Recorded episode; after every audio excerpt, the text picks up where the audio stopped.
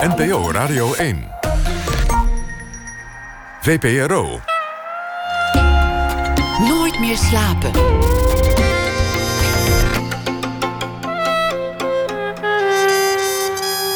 Met Pieter van der Wielen. Goedenacht en welkom bij Nooit meer slapen. Het New York van begin jaren 70, voordat het allemaal werd schoongemaakt. Het New York van de pimps, de dealers, de striptenten en de straatgokkers. Het is weer helemaal opgetuigd voor een nieuwe serie, The Dooch, waarvoor aandacht na ene. Komt ook Ellie Biesters op bezoek. Zij heeft haar eerste roman geschreven, Ongemakkelijke Mensen. Geïnspireerd op haar opa, een werkloze riviervisser in de jaren 70. Maar we beginnen komend uur met Roxanne Hazes. Ze heeft een nieuw album, dit week einde gepresenteerd. In Mijn Bloed heet het album. Ze slaat ermee haar eigen muzikale weg in. Natuurlijk, het levenslied is niet ver weg. Er is pijn en bedrog, er is ongeluk. Maar het klinkt eigentijds, omringd door jonge muzikanten en de producer Arno Krapman. Je zou het levenspop kunnen noemen. De vergelijking met Lady Gaga en Lana Del Rey is al gemaakt. Het nummer Ik was toch je meisje werd meteen een radiohit en is al bijna 1 miljoen keer gestreamd. Roxanne Hazes werd geboren in 1993. Ze is de dochter van André Hazes. Na zijn overlijden in 2004 kwam ze vrijwel meteen in de publieke wereld terecht. En trad in de voetsporen van zijn vader Roxanne. Hartelijk welkom. Dank je wel. En gefeliciteerd met, met je album. Je, je hebt hard gewerkt aan dit album. Dit, dit is drie jaar van je, van je leven. Ja, drie hele uh, mooie jaren, maar ook um, um, ja, heftige jaren. Laat ik het zo zeggen. Ik, uh, hier zit heel veel tijd in, heel veel liefde. En um, ik dacht echt uh, in het begin, nou, dat duurt misschien een maand, drie maanden hooguit om, om zo'n album dan op te nemen. En uiteindelijk heeft dat drie jaar geduurd, dus daar heb ik me even goed op verkeken. Maar um, ik heb wel in die tijd echt, echt mezelf gevonden. Ik weet inmiddels wie ik ben en dat vind ik al heel erg wat als je 24 bent. Ik bedoel, ik, ik, heb mensen omheen die dat nog steeds niet weten, dus dat vind ik al heel erg wat. Maar um, ja, het is voor mij echt een soort dagboek en, en therapie geweest de afgelopen drie jaar. Ja. Je zegt drie hele mooie jaren. Zo klinkt het niet als ik luister naar het album. Nee, nee. Het gaat over bedrog, over verlaten worden, over anderen verlaten. Het gaat over afscheid, over verdriet. Ja. Ja, nee, dat, het, het is kommer en kwel eigenlijk. Het, het is behoorlijk kommer en kwel, ja, inderdaad. Um, maar goed, ja, nee, dat, voor, voor mij zijn het hele uh, drie hele mooie jaren geweest... omdat ik uh, um, dit heb af kunnen sluiten of zo. Dit, ik, nogmaals, ik zie dit echt als een dagboek, als, als mijn therapie. En um, ja, dat, ik heb heel erg veel gehuild in de afgelopen drie jaar. Maar ook heel erg veel gelachen. En, en ja, dat, als ik nu kijk hoe ik nu in het leven sta, is het het allemaal waard geweest. En, en gelukkig ben ik muzikant en mag ik schrijven over dit soort dingen waar ik denk iedereen zich wel in herkent. Ja. Jij hebt tenminste nog die, die mogelijkheid om erover te schrijven. Ja, precies. Jij kan er nog iets van maken. Ja, ja. ja. Dit, dit is wat je eigenlijk al langer wilde doen, deze muziek. Ja. Ja, ik, ik, uh, ik zing mijn vaders liedjes al tien jaar. En dat heb ik tien jaar met heel veel liefde en plezier gedaan. Maar ik, ik werd niet meer uitgedaagd en ik groeide niet meer. En ik merkte dat ik zelfs met buikpijn naar mijn werk toe ging. Ja, dat mag natuurlijk niet gebeuren. Tegenzin, omdat je ja, gewoon geen zin had om nee, er weer te staan. Nee, precies. Het waren steeds dezelfde feestjes, steeds dezelfde mensen en steeds dezelfde liedjes. En, en kijk, Hazes liedjes zijn altijd leuk om te zingen, altijd mooi om te zingen. Maar als je niet meer het plezier daarin vindt, zit er gewoon iets niet goed. En uh, gelukkig kwam ik daar op tijd achter. En besloot ik uh, echt een risico te nemen om totaal een, een andere kant op te gaan. Een, een, kant die eigenlijk hier in Nederland nog niet uh, bestond. En wij wilden een, een, genre neer gaan zetten waar, waarvan we destijds ook niet eens wisten... wat is dit dan voor genre? Oké, het is pop, maar pop is heel erg breed. En dat is een risico die je neemt. Maar um, ik had het er heel erg voor over. Dus voor mij was het eigenlijk al een succes om dit te maken. Omdat ik eindelijk kon doen wat ik wilde. En eindelijk voelde ik ben aan het groeien. En, en ik maak nu kilometers. En dat klinkt gek, want je doet al tien jaar dan dit mooie werk. Maar de afgelopen drie jaar heb ik pas echt het idee... nee, maar nu ben ik echt volwassen het worden of zo. Daarvoor was vlieren, ik noem het altijd vlieren fluiten. Was het aan een moment gebonden? Was er een, was er een avond dat je dacht... oké, nu is het afgelopen, nu doe ik het niet meer. Nu ga ik echt mijn eigen weg in. Mm, het was nou niet per, se één avond. Het was gewoon een, een, een, opstapeling van meerdere avonden bij elkaar. Dat ik dacht. Uh, kijk, Holland zingt Hazes. Wat wij elk jaar doen in de Zicodoom. Dat is echt één groot feest. En, en het is één grote Hazes-familie. Dat is geweldig. Maar. Um, ja, al mijn tijd zat, zat wel hierin. En um, ik merkte ook dat, dat Nederland het ook wel een beetje zat was. Hè? Want kijk, voor mij bestaat er ook maar één André Hazes. Zo is dat gewoon. Hè. Ik zie mijn vader wel als uh, een van de, van de grootste hier in Nederland. En ik hoop dat hij dat altijd zal blijven. En je wil helemaal niet in die voetsporen treden. Dat, dat, ik, ik heb tien jaar lang me op moeten boksen tegen mensen die uh, mij boekten als schijntje op feestjes. Hè, want het stond dan leuk op de flyer. We hebben Rox en Hazes op de flyer staan. Ja, dat, weet je, dat, is, dat is echt. Um, ja. Maar dat is jou eigenlijk ook maar overkomen. Ik bedoel, je, je, deed het een keer en iemand zei: Wil je het nog een keer doen? En voor je het weet, was je tien jaar verder en was dit wat je deed. Nou, ik begon op mijn veertiende. Toen deed ik mee met een, eh, een, een talentenjacht. En uh, uit, vanuit daar ging ik eigenlijk optreden. Ik heb bijvoorbeeld ook nooit de tijden meegemaakt dat je echt ging toeren en de kleinere zaaltjes pak, die ik nu dus wel doe. Waar ik echt extreem van geniet. Ik sta voor 200 man op te treden. En dat vind ik helemaal geweldig. Ik heb een eigen band. Eigenlijk hoe je begint. En uh, dat heb ik nooit meegemaakt. Ik werd meteen een soort van in diepe gegooid. Ga jij maar op een groot podium staan en doe je ding maar. Dus waar kwam ik mee? Met liedjes van Britney Spears. En, en uh, Donna Summer deed ik op dat moment. En de Pointer Sisters deed ik. En mensen zeiden echt... Hey, maar we willen hazes. en dat vond ik, ja. Ik was, ik was als ik jong, ik was 14 jaar. Waar ga ik over zingen dan? Geef mij je angst. Ik weet, ik weet niet waar ik over zing. Ik wilde grappige liedjes, leuke liedjes.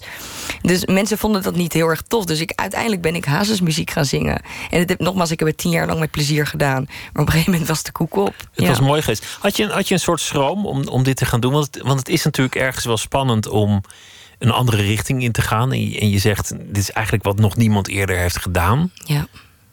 Ja. moest je iets overwinnen? Uh, ja, zeker. Ja, ik, ik ben van nature een heel bescheiden, uh, onzeker persoon. Dat is iets wat ik echt van mijn vader mee heb gekregen. Um, ik wist dat, dat ik hier uh, waarschijnlijk ook een hoop negatieve reacties op zou krijgen. En dat is ook zo. Uh, ik, ik echt uh, ja, een paar van mijn, mijn vaders diehard fans. Of uh, de mensen die mijn broertjes muziek geweldig vinden, die, die zeggen dan tegen mij: Ja, dit, dit is totaal iets anders dan wat je broertje maakt. Ja, dan denk ik alleen maar, dat is alleen maar goed, toch? Want ja. Hij is je broertje en jij bent. Ja, je bent twee hele verschillende persoonlijkheden. Dus het is alleen maar goed dat je, dat je totaal een, een eigen identiteit neerzet. Dus, um, maar goed, ja, ik, ik heb dit echt voor mezelf destijds gedaan. En uh, ja, dat het dan zo goed uitpakt eigenlijk. Dat had ik, dat had ik nooit durven dromen. Nee. nee. Hoe zijn jullie te werk gegaan? Want, want je, je kwam in, in de studio van een, van een producer. Jij zei: Kom, we gaan het doen. En toen zeiden zij: Nou hier gaan we een paar jaar over doen. Ja. Dat was al even, even een moment van schrik. Behoorlijk, ja. Drie jaar is een, is, een, is een lange tijd. Maar hoe werden die liedjes geboren?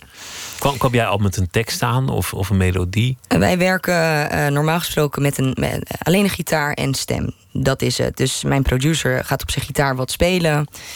Um, ik, uh, ik neurie daar wat bij. Eigenlijk alles wordt ingezongen in, in een neurievorm. En um, gaandeweg uh, is het nummer dan een, de een demo heb je dan klaar. En dan ga je een tekst opschrijven. En we beginnen meestal wel altijd, waar willen we over schrijven? Waar, waar gaat het verhaal over? Welke situatie zitten we nu in? En um, dus dat is heel, heel um, uh, hoe zeg je dat, kwetsbaar. Omdat ik echt per se autobiografisch wilde schrijven. Dus ik wilde mijn verhalen vertellen.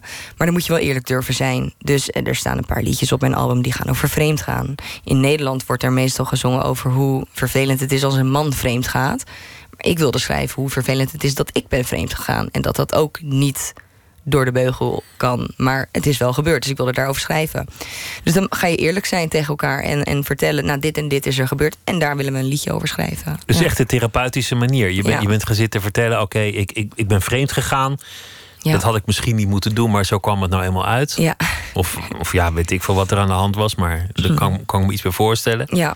En dan, zo gingen jullie daarmee werken? Ja, op die manier uh, werkten we. En um, we hebben natuurlijk ook heel erg veel gelachen. Maar er, zitten, er zijn een paar liedjes zitten erop waar, waar uh, ik bijvoorbeeld ook echt enorm heb zitten huilen. Ik was toch je meisje bijvoorbeeld. Was wel echt een uh, soort van, van breekpunt of zo. Weet je wel, van fuck, weet je, waarom, waarom maak ik dit mee? En, en later blijkt dan natuurlijk dat jij echt niet de enige bent die liefdesverdriet een keertje ervaart. Hè? Want liefdesverdriet is ook iets, uh, ja, ik, ik vind het iets heel bijzonders. Um, maar goed, ik heb, ik heb wel echt hier heel veel mensen ook mee kunnen helpen. En dat, dat is wel echt heel erg, heel erg tof. Ik krijg echt dagelijks berichtjes binnen.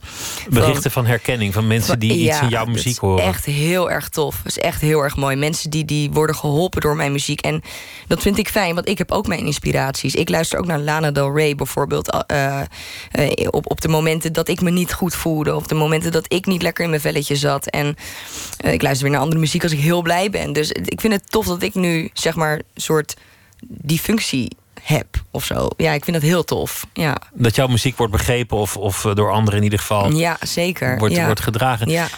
Het lijkt wel alsof er inderdaad iets, iets aan de hand is rond dit, dit album. Wordt ja. ineens door, door, door heel veel mensen omarmd en het wordt, wordt heel vaak gedeeld. Je, Ja. bent, je bent dit seizoen huisband van, van DWDD bijvoorbeeld. eh, eh, dat soort dingen. En het heeft ook iets te maken met dat je ineens bij een onverwacht label zit, namelijk Top Notch. Ja. Bekend van heel veel Nederlandse rapartiesten. Ja. Doet veel meer. Hoe, hoe ben je daar terecht gekomen? Hoe ging dat? Ik kende Kees de Koning, eh, eh, baas van uh, Topnotch, al een tijdje. Ik heb hem leren kennen tijdens de clip van Dominique, eh, van Anouk. Eh, ehm, en toen zijn wij een keertje gaan zitten en, en wij, kregen, wij bouwden eigenlijk een soort van leuke vriendschap op dat moment eh, op. En ehm, ik wilde een, een, een soort duwtje in de rug. Hoe ga ik hiermee verder? Ik had al wat liedjes klaar liggen. En ik had totaal geen idee wat nu. Want ik kan wel een liedje zingen en ik kan wel een liedje schrijven, maar ik heb totaal geen idee hoe ik mezelf weet je, op de markt neerzet. Geen idee. Dus ik vroeg aan Kees de Koning om mij te helpen. En hij luisterde naar de muziek en vond het ontzettend tof. En toen hebben we daar goed over zitten praten. En toen leek het ons een leuk idee om, om te tekenen bij Top Notch. En uh, dat is een hele goede keuze geweest. Ja. En ergens klopt het wel, want het wordt vaak gezien als een, als een raplabel, maar het gaat vooral over een zekere rauwheid ja. waar hij voor valt. Ja.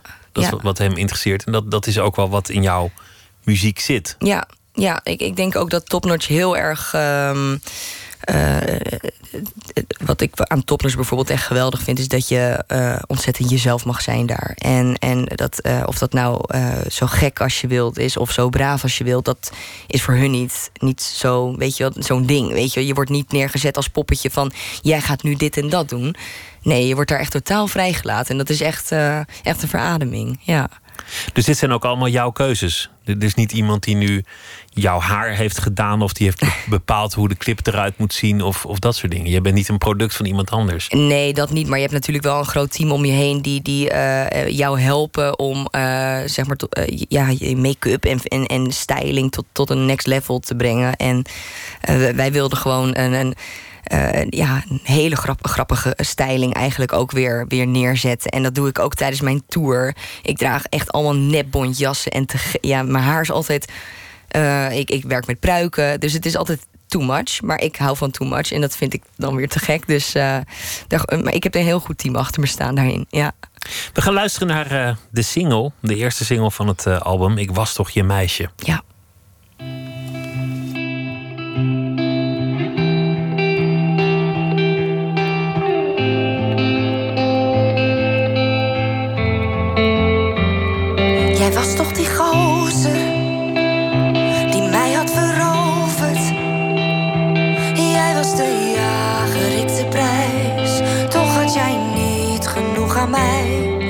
Heb je niet nodig. Nee, ga niet zitten hopen. Jij bepaalt niet meer waar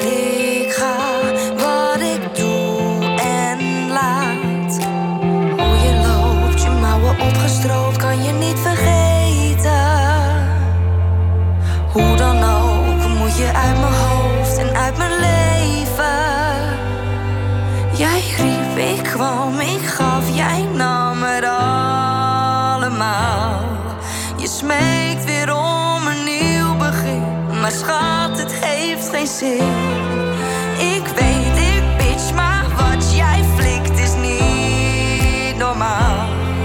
Je smeekt weer om een nieuw begin, maar schat, het heeft geen zin.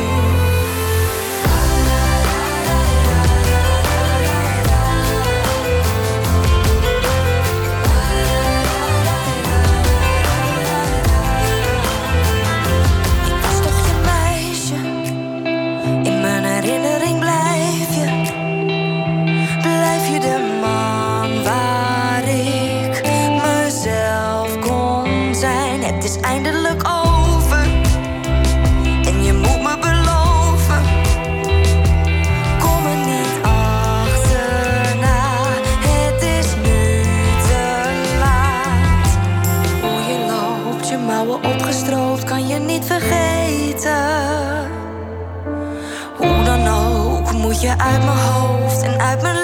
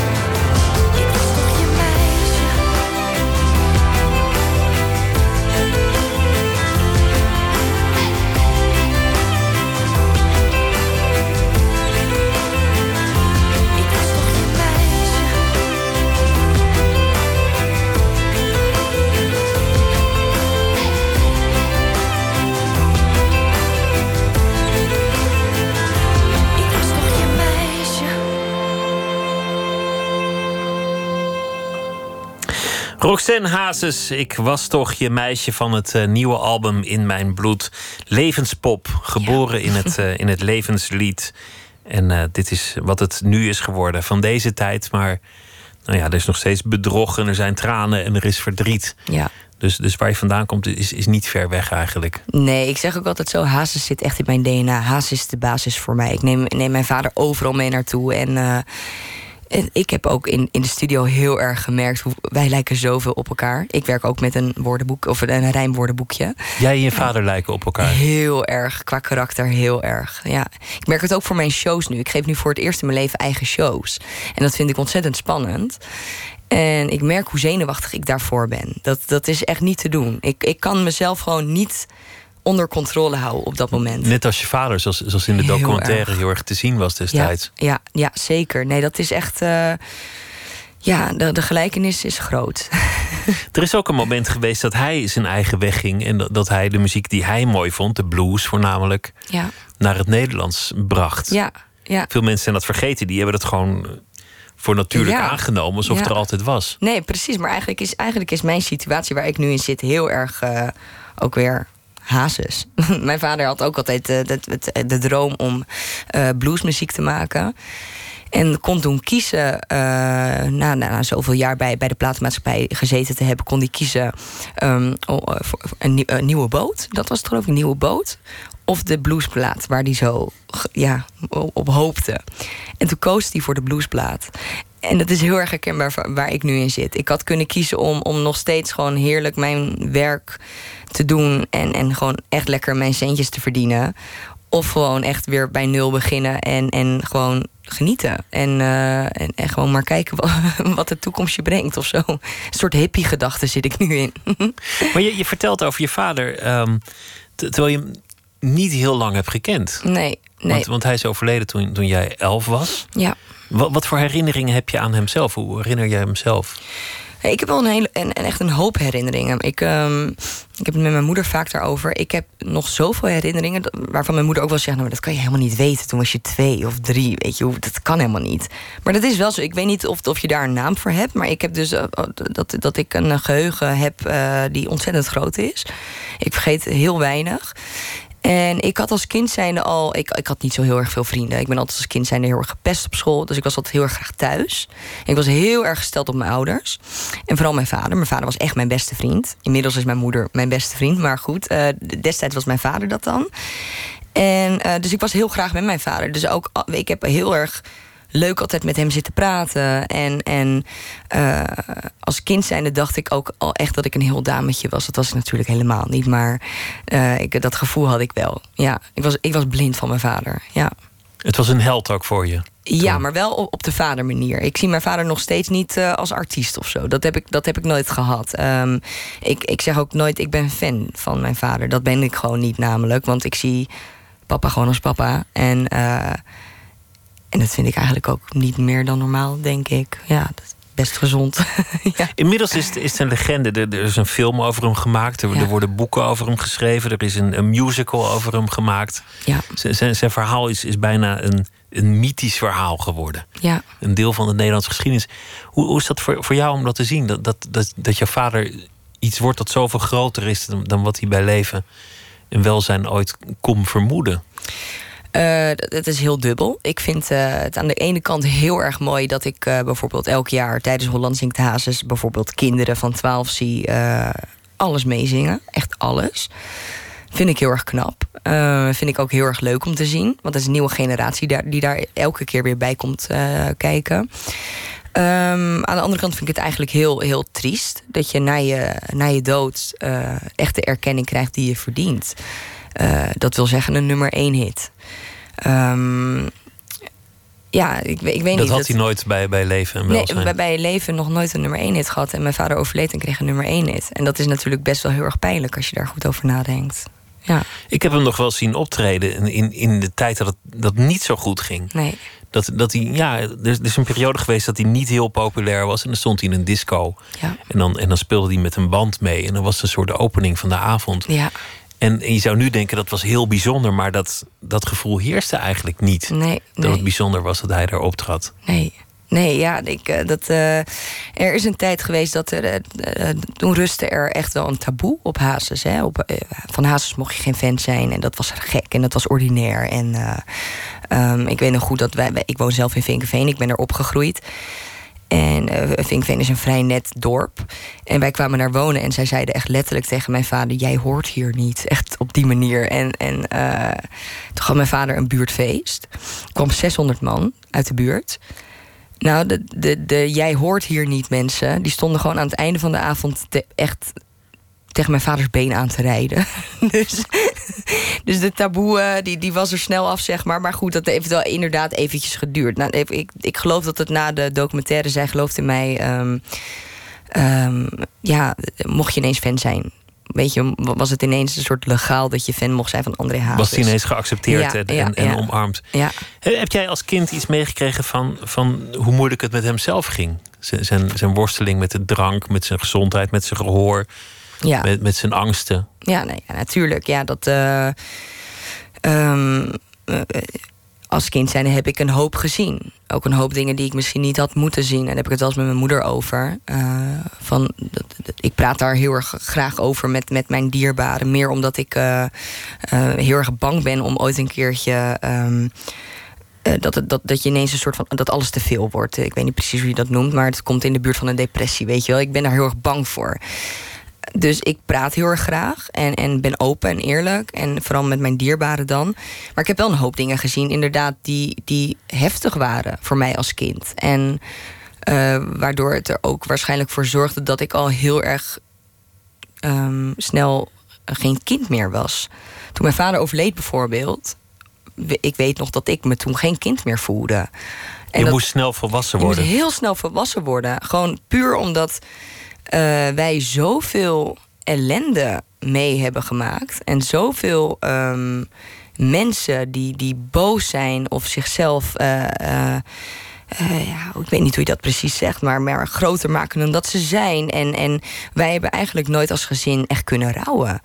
En daardoor, daardoor zeg ik ook heel erg vaak van ja, ik heb nooit eigenlijk het idee gehad dat mijn vader weg is. Want wij zijn nog zo elke dag met hem bezig dat hij is fysiek niet meer bij ons, maar mentaal wel degelijk. Want je wordt elke dag eraan her- herinnerd. Als ik op straat loop, mensen willen even een praatje maken. Mensen willen zeggen wat Hazes voor hun betekent. Dus ehm, voor mij is mijn vader nooit weg geweest. Nee. Maar na zijn dood waren jullie ineens het, het onderwerp van gesprek. En, Ja. en lagen de paparazzi in de tuin en, en wilde, wilde iedereen een beeld van, van de familie. Ja, ja, Als je in rouw zit en, en je hebt al een, een, een jeugd gehad waarin je geen kind kon zijn. nee. en je bent elf en je wordt gefotografeerd op weg naar school. Dat is eigenlijk een, een aparte manier van opgroeien. Nou, dat is Om dat, ik vind te dat eh, best luguber. Ik ben, ik ben zelf nu, ik ben ontzettend gelukkig en ik, eh, weet je, wij denken ook na over kinderen. En ehm, ik werd toevallig laatst gevolgd, de hele tijd, door een fotograaf op de snelweg. En toen was ik het zat en toen ben ik uh, bij de benzinepomp uh, ja, ben ik, ben ik gestopt. En toen dacht ik, ik pak je echt aan nu. Ik sleur je echt uit je auto. Want het gaat mij niet zozeer om mezelf. Want ik kan mezelf beheersen. Maar ik ben constant aan het kijken in mijn achteruitkijkspiegel. Wat er gebeurt achter me. En toen dacht ik, maar voor hetzelfde zit er een kindje bij mij in de auto. En let ik even niet op, omdat ik constant bezig ben met iemand die mij in probeert te halen en, en mij op probeert te voeren en dat soort dingen. En daar werd ik zo kwaad door. En toen kreeg ik weer even het gevoel terug wat ik had als kind zijnde.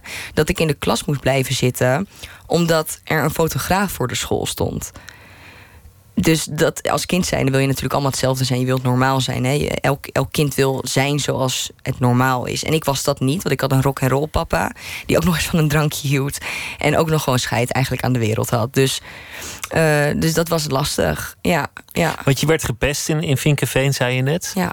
Op school, daar had je, had je niet echt vrienden. Je kon niet echt kind zijn. Nee. Wat was het eerste moment dat je, dat je gewone vrienden kreeg in je, in je leven? Uh, toen ik denk ik capabel genoeg was om uh, te zien wie echt was en niet. Dus ik ben ook een hoop mensen verloren daar, daarin. En dat, uh, ja, ik noem dat passanten. Dat zijn mensen die voorbij komen en ook gelukkig weer weggaan.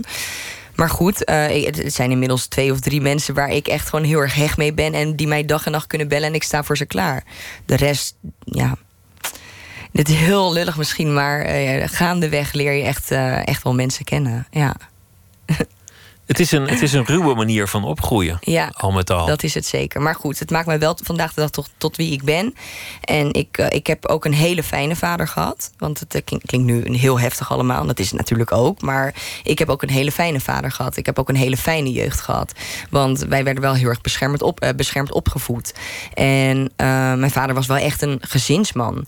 Dus spelletjes spelen, dat soort dingen ja, weet je, of met kerst en Sinterklaas en dat soort dingen, dat werd bij ons echt uitgepakt.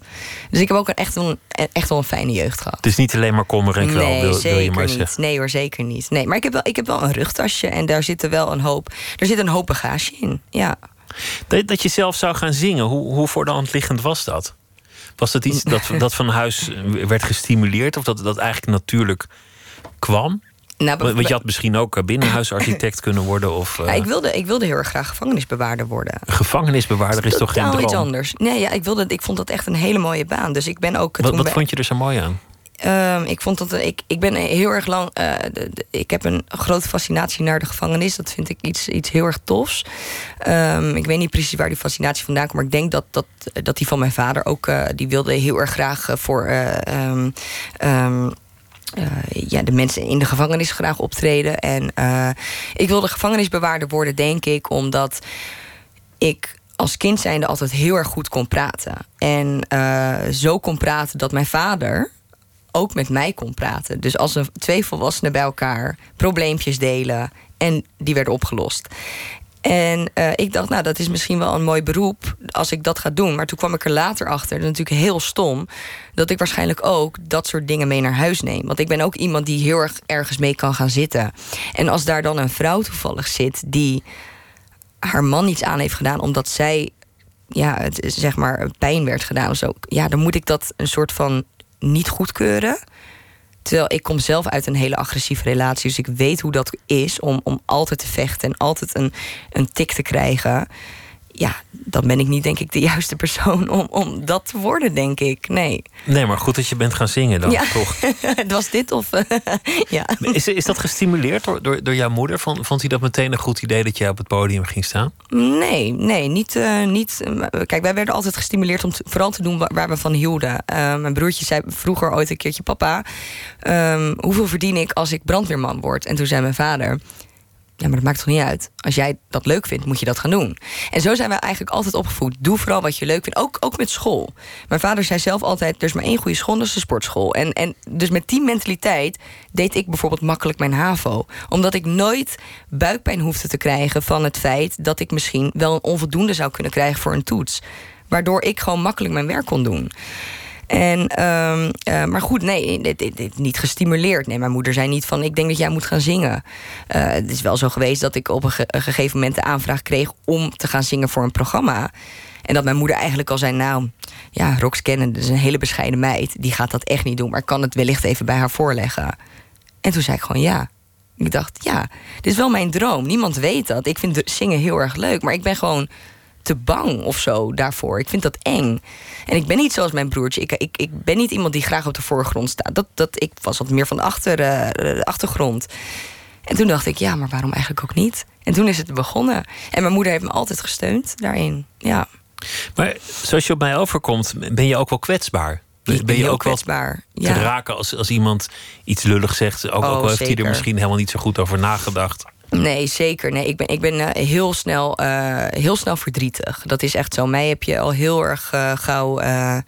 ja, ik, ik, kan, ik kan het ligt natuurlijk ook net even aan welk moment. Ik zit op dit moment in een fase waar, waar, we, waar het gewoon heel erg druk is. En waar we alleen maar aan het werk zijn.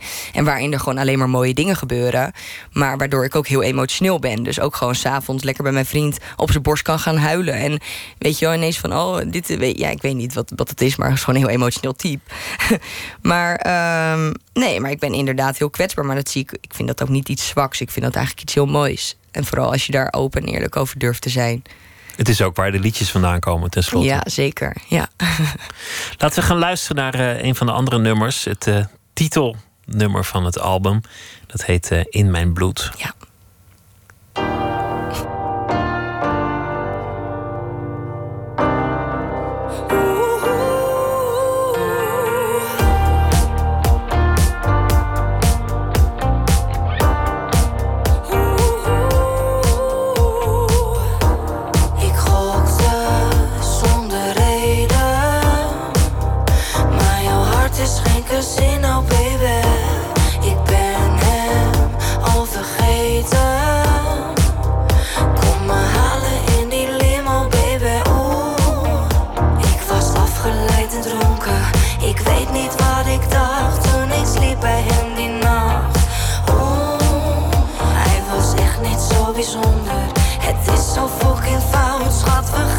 me, want je zit in.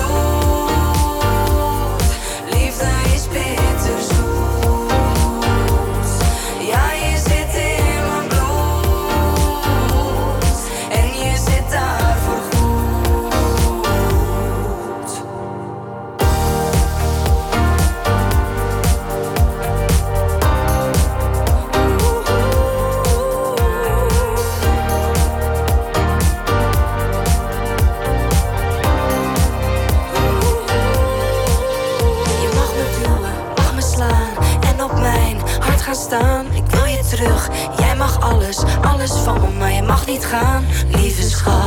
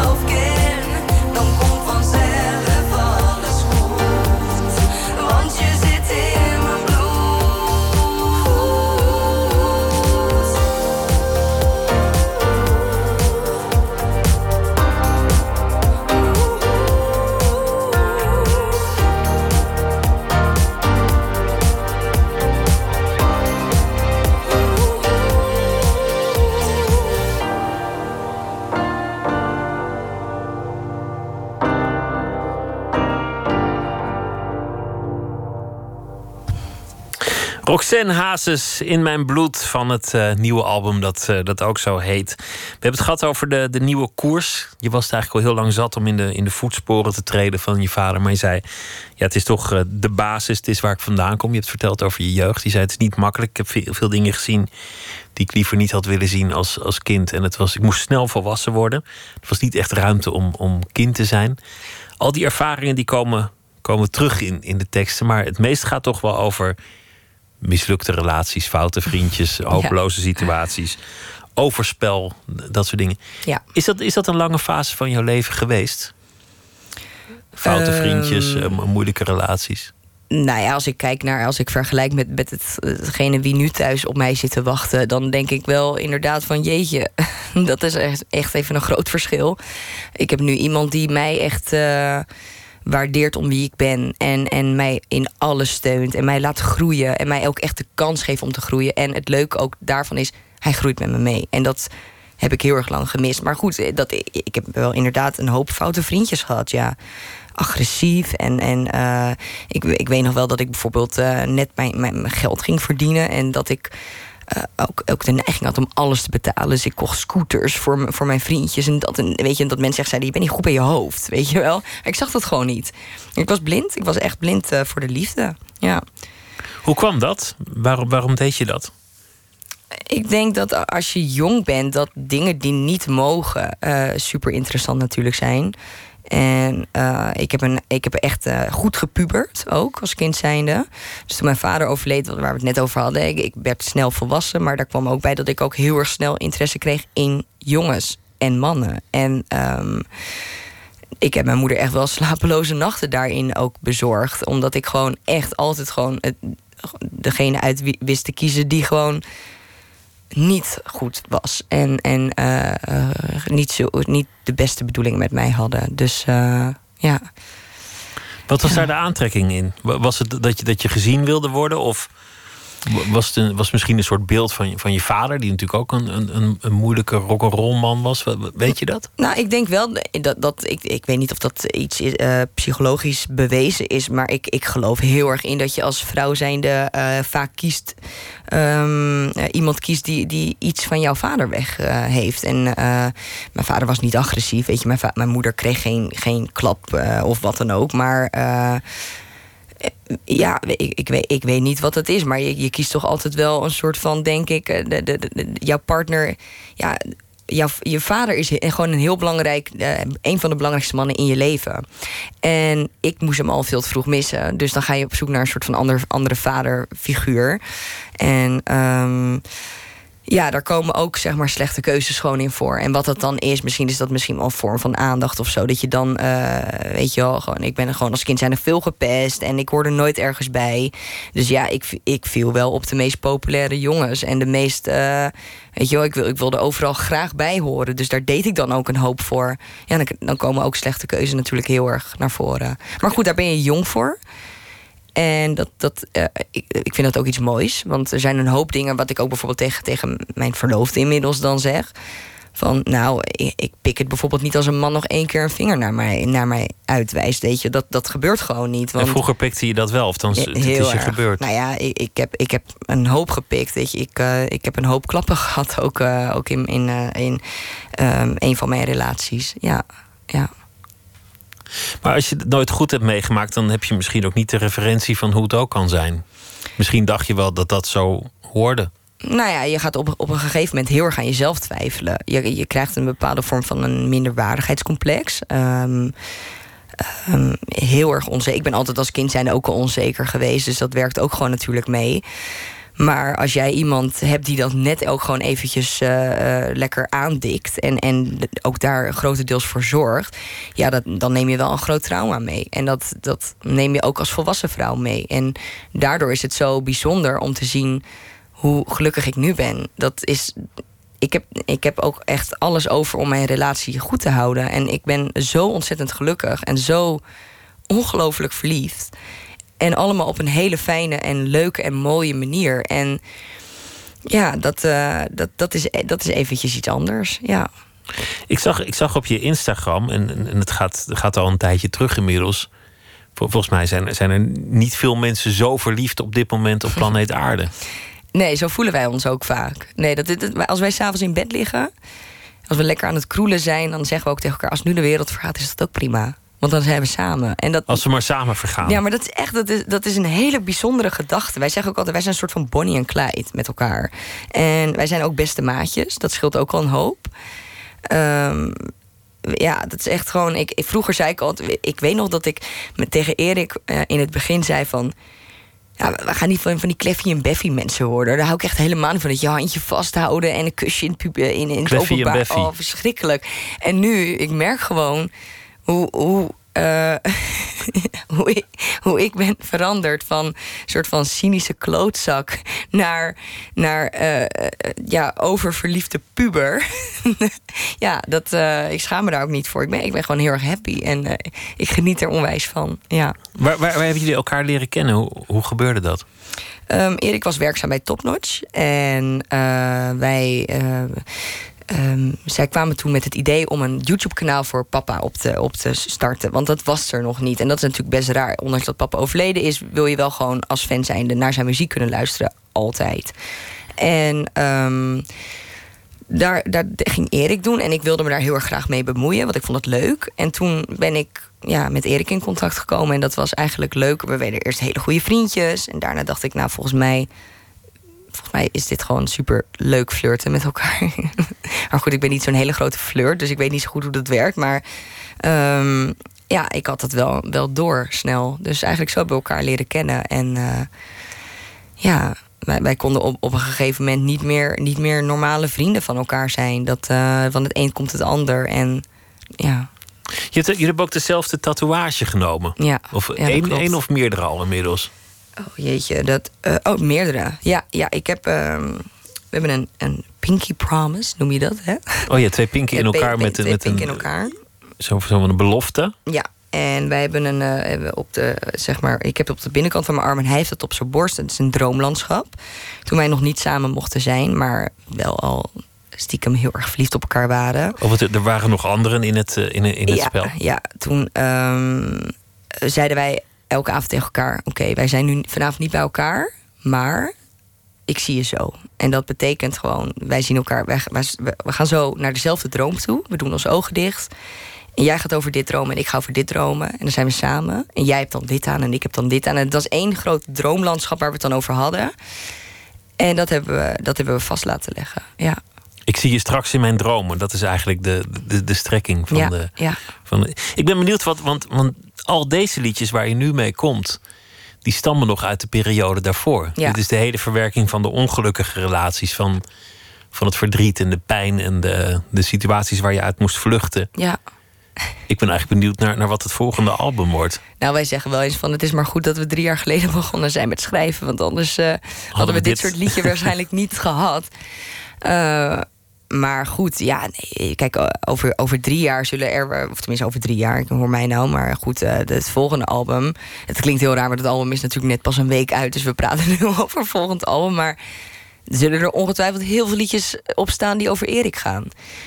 Um, een plaat met alleen maar ballads wordt het. Nou, nee, dat, dat denk ik niet. Maar uh, ik denk wel gewoon, met, weet je, ook uh, de, de, de mooie kant van de liefde uh, um, eigenlijk in het ja, zonnetje zetten. Dat is ook wel tof. Weet je, dat heb ik eigenlijk niet echt op mijn plaat nu, behalve Elvis en Dolly's gezellig. En, maar goed, je wil, je wil dan ook wel eens een keertje gewoon een echt een mooie liefdesplaat maken over hoe fucking mooi de liefde wel kan zijn. Mag ook wel eens gezegd. Maar het leuke is ook dat het allemaal samenkomt. Ja. Dat, ik bedoel, het, het vinden van je eigen richting muzikaal. Ja. Het, het vinden van een, een, een vriendje die wel aardig voor je is. Maar ook eigenlijk het ontdekken van een soort zelfbeeld. Ja. Ontdekken wat je waard bent, wat je plek op aarde is, waar je voor staat. Ja. En Ja. niet meer genoegen nemen met mensen die je vertellen waar je hoort te zijn of dat je minder waard bent of wat dan ook. Nee, precies. Nou, ik, ik zei dat toevallig laatst. Ik, afgelopen donderdag stond ik in de Melkweg. En toen heb ik mijn releasefeestje gegeven. En het stond helemaal vol. En toen zei ik ook... het is echt voor het eerst dat mensen gewoon naar mij komen kijken. En naar mijn show toe komen. Maar ook dat ik gewoon voor het eerst besef... hé, hey, maar wacht even. Ik, ik doe ertoe. Ik mag er ook zijn op deze wereld. En ik, ik ben ook bijzonder. En... Um, ja, dat, dat, zo, zo heb ik dat nooit ervaren over mezelf. Ik ben altijd gewoon echt, gewoon echt een onzekere trut geweest. En, en daar, daar ben ik gewoon klaar mee. Want mensen zijn gewoon heel erg lovend en hartstikke blij met het album. En um, ik, ik koester dat ontzettend. Ja. We gaan luisteren naar uh, een, een, liedje over de, de niet-zoete kant der liefde. Ga dan weg. Ja.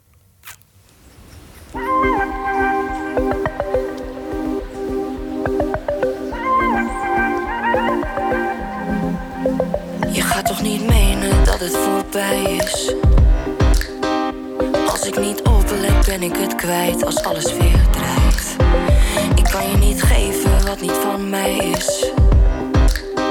Waarom zoek je niet iets anders als je vindt dat ik verander? Ga dan weg. Ga dan weg. Je bent de gast in mijn gedachten. Ik hoef ook niet lang te wachten. Ga dan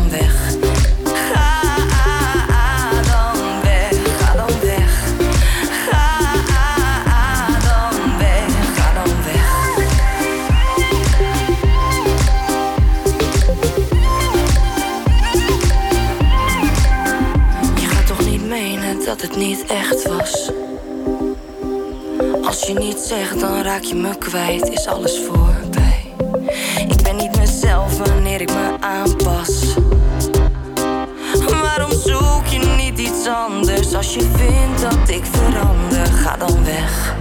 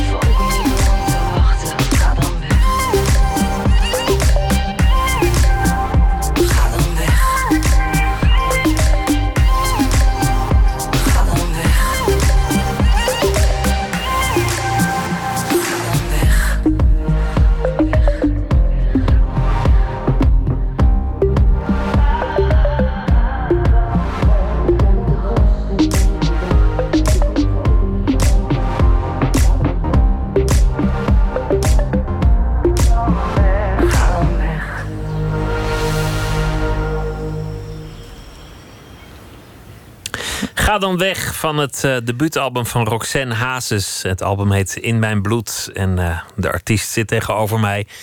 Eh, het album is gepresenteerd. Gisteren maakte hij je debuut als artiest, een huisartiest bij De Wereld Draait Door.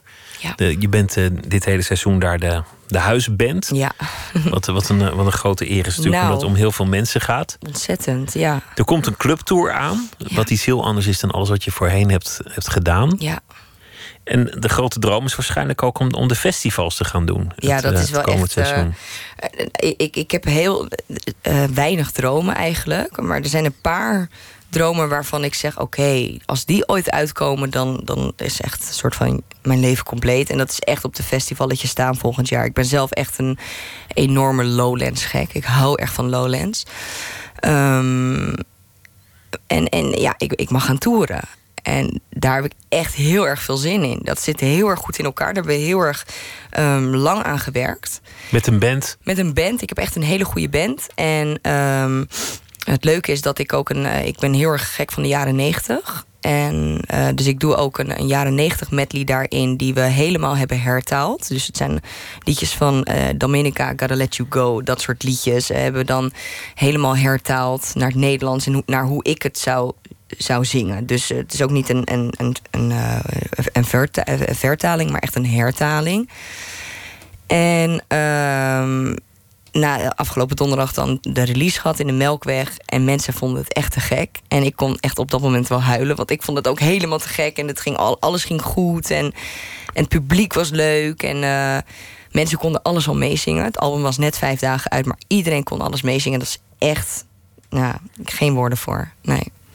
Want je was, heel, je was heel zenuwachtig van tevoren. Niet normaal. Niet normaal. Gewoon omdat een hoop dingen ook nog. eh, Ik ben gewoon een perfectionist. En als, als, als dingen nog niet goed staan. Of eh, ik heb nog steeds een beetje last van mijn stem. Dat hoor je misschien ook wel. Maar ik, ik was op een gegeven moment door alle stress en spanning gewoon mijn stem kwijt. En toen dacht ik, ja, dat is lekker. Want en ik sta bij de Wereld Draait Door. En ik heb mijn release straks in de Melkweg. Hoe ga ik dit in godsnaam doen? Dus de wereld Draait door heb ik de eerste uitzending echt met alle kracht die ik nog had geprobeerd te doen. En de Melkweg heb ik, eh, weet je, idem dito. Maar goed, uh, ja, dat soort dingen gebeuren. En, en dat, dat, dat komt gewoon door hele heftige spanning en door, op, door ja, hele heftige druk. Ja. Maar het was wel heel erg leuk en heel erg tof. Ja. Iedereen was er. Je, je zei eerder, je moeder is nog steeds je beste vriendin. Was, was die er ook bij? Uh, ze wilde heel erg graag komen. Ik had het ook onwijs leuk gevonden als ze zou komen. Maar ik heb wel tegen mijn moeder gezegd: Mam, het is uitverkocht. Het staat helemaal vol. Het werkt niet zo dat je met stoeltjes hier werkt. Dus je kan niet zeggen van nou oké, ga jij maar daar zitten, want daar zit je alleen. Dat is gewoon niet zo. Plus, dan krijg je toch uh, mensen die dan naar mijn moeder toe komen van en hoe is het nu met je en dit en dat. En dan is het gewoon te druk. Want, want het is in het nieuws geweest dat, dat zij een moeilijke periode heeft. Ja, ja. Dat, ze, dat ze eigenlijk in een, in een ja, hoe moet je het noemen, depressieachtig iets terecht is gekomen. Ja, ja. Eigenlijk net, net nu het met jou heel goed gaat. ja Gaat het met je moeder weer Ja, dat was heel dubbel. Dat was echt heel erg dubbel. Want ik zat een soort van aan mijn piek uh, qua geluk. En, en een soort van goede karma-punten die zich ineens eventjes in kwamen halen of zo. En, en mijn moeder voelde zich ontzettend kut en noem het allemaal op. Dus het was heel, uh, heel tegenstrijdig. En um, dus dat vond ik ook als kind zijn is dat heel lastig. Mijn, mijn moeder zei altijd vroeger tegen mij: een moeder kan wel voor tien kinderen zorgen, maar tien kinderen niet voor een moeder. En toch is het zo. Dus dat was, dat was echt heel erg lastig. Maar goed, mijn moeder is uh, inmiddels echt uh, weer langzaamaan de oude aan het worden. En is goed op weg. En ik ben ontzettend trots op haar. En, en ze doet het goed. En uh, heeft destijds ook de hulp gewoon genomen die, die, die uh, ze nodig had. En dat heeft ze echt, uh, echt goed gedaan. Maar goed, weet je, dan, ik vind de melkweg dan, uh, vond ik ineens echt wel heel erg druk. Er zijn allemaal jonge, gillende mensen en, en te gek. Maar ik wil dan op dat moment mijn moeder daar nog eventjes niet bij hebben. Die, die, ik gun mijn moeder gewoon echt even de rust die ze verdient. Maar ze maakt het wel mee en, en ze, ze vindt, het, vindt het ook wel. Ze is betrokken bij. Oh, zeker. Bij dit project en hoe het nu met jou gaat. Ja, nee, zeker. zeker. Ik, uh, ik bel nog steeds elke avond mijn moeder van uh, hoe, hoe de dag was. En ik, de hele dag zit altijd vol bij ons op het moment. Dus het genoeg leuke verhalen. En ze geniet daar ontzettend van. Ze is onwijs trots. Ja. En je broer, hoe, hoe is het contact nu met je broer? Sorry. Um, uh, geen contact. Nee, Niet? nee, geen contact. Die heeft, die heeft afstand genomen van het, van het gezin op dit moment. Ja, ja ik heb nog wel eens geprobeerd. Uh, toen ik uh, ge, ten huwelijk gevraagd werd, heb ik hem op de hoogte gehouden. Omdat ik het heel vervelend zou vinden als hij dat via de media moest vernemen. Toen het met mama niet helemaal lekker ging, wilde ik dat hij daar van op de hoogte was. ook omdat ik het gewoon echt heel vervelend vind als hij dat via anderen moet horen en niet via dan mij. Uh, ik heb daar nooit iets op terug gehad. Op beide berichtjes niet. Kijk, en, en dan, dan komt op een, op een gegeven moment ook het moment in je leven dat je zegt: Ja, ik ben hier lang verdrietig om geweest. Dit is jouw keuze. Dat is ook oké. Ja, je, je bent uh, oud en wijs genoeg om je eigen keuzes te maken. Maar die ga ik nu ook zelf maken. Dus um, ik ben op dit moment, dit moment heel erg gelukkig. En ik, ik ben ontzettend druk en hard aan het werk. Uh, dus er is nu geen ruimte om constant verdrietig te zijn om de situatie die, waarin ik zit met mijn broertje. Maar wat je net vertelde over, over hoe jij het zelf hebt ervaren, over jouw jeugd. En, en over het snel volwassen moeten worden en die hele situatie. Dat, dat geldt natuurlijk voor iedereen. Het heeft bij iedereen in dat gezin gevolgen gehad. Ja. Waar, ja. waar jullie allemaal nog mee kampen. Ja, nee, dat is zeker. Dat is zeker waar. Ik heb met mijn broertje ook heel veel meegemaakt. Ook een hoop hele leuke dingen. Mijn broertje is altijd vroeger mijn beste vriend geweest. Dus, uh, uh, maar goed, uh, hij heeft deze keuze gemaakt. En dat is ook prima. Ja, dat ik daar respect... Hoe gek dat ook klinkt. Ik respecteer hem daar ook voor of zo. Dat, dat um, nogmaals zijn keuze. Dus dat, ja... Ik, ik heb er niet heel veel over te zeggen. Nee. Laten we vooruitkijken, want ik ben benieuwd wat je. Want je zei iets over je dromen, die festivals. Je zei dat, dat, dat wil ik heel graag doen. Wie zijn eigenlijk jouw helden in het leven? Wat zijn nou mensen aan wie je, aan wie je denkt van: oh ja, als ik het zo zou kunnen doen, Nou, ik, ik heb wel bijvoorbeeld qua eh, mensen waar ik me um, niet mee meet of iets, maar wel een soort van in herken. En dat is een, even gek, een Adele bijvoorbeeld. Adele is net als ik altijd net iets te flink en net iets te, uh, te grof op het podium. Net een, een grote flap uit. Heel kwetsbaar naar teksten. Um, geeft ook eerlijk toe voor wie die teksten zijn. Hè. Dat is voor de grotendeels voor een ex van haar. En uh, dus ik herken een hoop in, in haar. En dat alleen daarvoor zie ik haar als een soort van heldin. Lana Del Rey is voor mij echt een soort van um, ultieme uh, girl crush ever. Gewoon. Die, die, ik vind haar echt geweldig. Ik vind haar heel kwetsbaar. Ik vind haar heel mooi. Ik vind haar ook heel mooi zingen. Hele mooie muziek. En uh, ik, London Grammar, ik weet niet of je dat kent, maar dat, dat, vind, ik echt, dat vind ik echt een te gek beentje. Dat, uh, ja, dat staat bij mij ook hoog op mijn lijstje.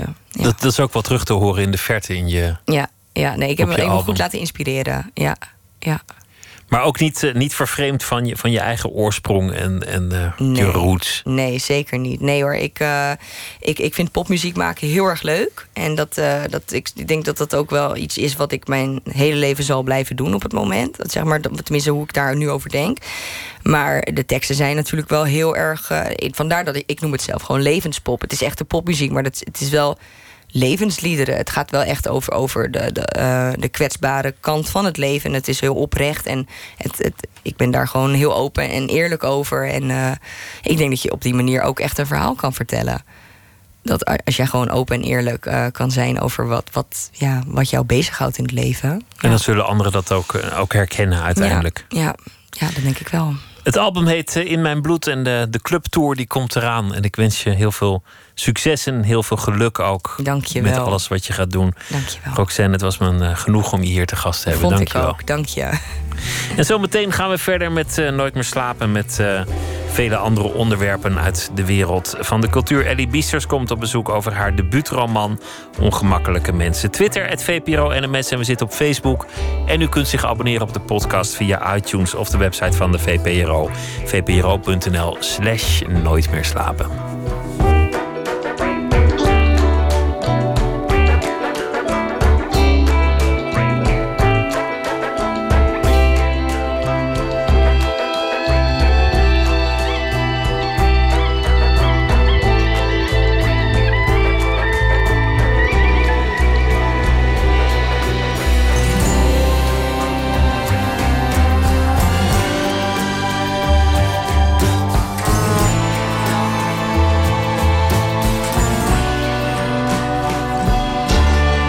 Radio 1. Het nieuws van alle kanten. 1 uur, Michel Koenen met het NOS-journaal. Koning Willem-Alexander heeft op Saba en Sint-Eustatius gesproken met bewoners over de schade die orkaan Irma heeft aangericht. Op Saba ontving de koning samen met minister Plasterk bewoners op het gemeentehuis. Op Sint-Eustatius hield hij een korte toespraak. Daarin riep Willem-Alexander de bewoners op vertrouwen te houden. Hij zei dat Nederland ze niet in de steek zal laten. De schade op Saba en Sint-Eustatius is een stuk minder groot dan op Sint Maarten.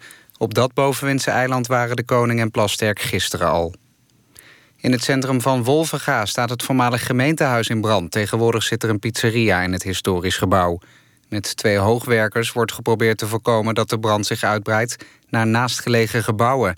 Een aantal cafés in de buurt is ontruimd vanwege de rookontwikkeling. Omwonenden wordt dan ook geadviseerd ramen en deuren dicht te houden. Zes veroordeelde leden van een Brabantse drugsbende... mogen hun crimineel verdiende geld houden... door een fout van het Openbaar Ministerie. Dat heeft de rechtbank in Den Bosch bepaald. OM probeerde drie jaar lang het geld terug te vorderen...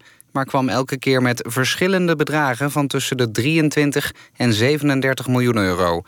De bende zou het geld onder meer hebben verdiend... met het importeren van hash uit Pakistan. Daarvoor kregen ze eerder tot zes jaar cel.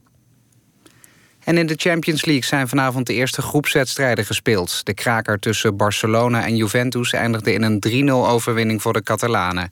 Lionel Messi scoorde twee keer tegen de finalist van vorig jaar. Kevin Strootman speelde met AS Roma thuis met 0-0 gelijk tegen Atletico Madrid. Celtic ging op eigen veld met 0-5 onderuit tegen Paris Saint-Germain. Het weer nog. Vannacht kan er af en toe een bui vallen. Het koelt af tot minimaal 11 graden. Overdag langs de kust een zuidwesterstorm met windstoten rond de 100 km per uur. Smiddags trekt die storm dan langzaam weg.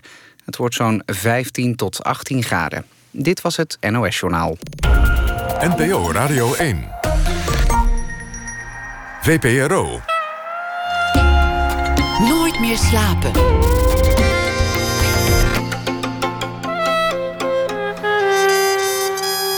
Met Pieter van der Wielen. De serie The Wire bracht menig eh, binge-watcher in extase. En nu komt de bedenker met een nieuwe reeks, De Douche. Over eh, prostituees, pooiers en piepshows in het New York van begin jaren 70. Zometeen aandacht voor die nieuwe serie. Ellie Biesters komt op bezoek. Haar debuutroman is uit Ongemakkelijke Mensen.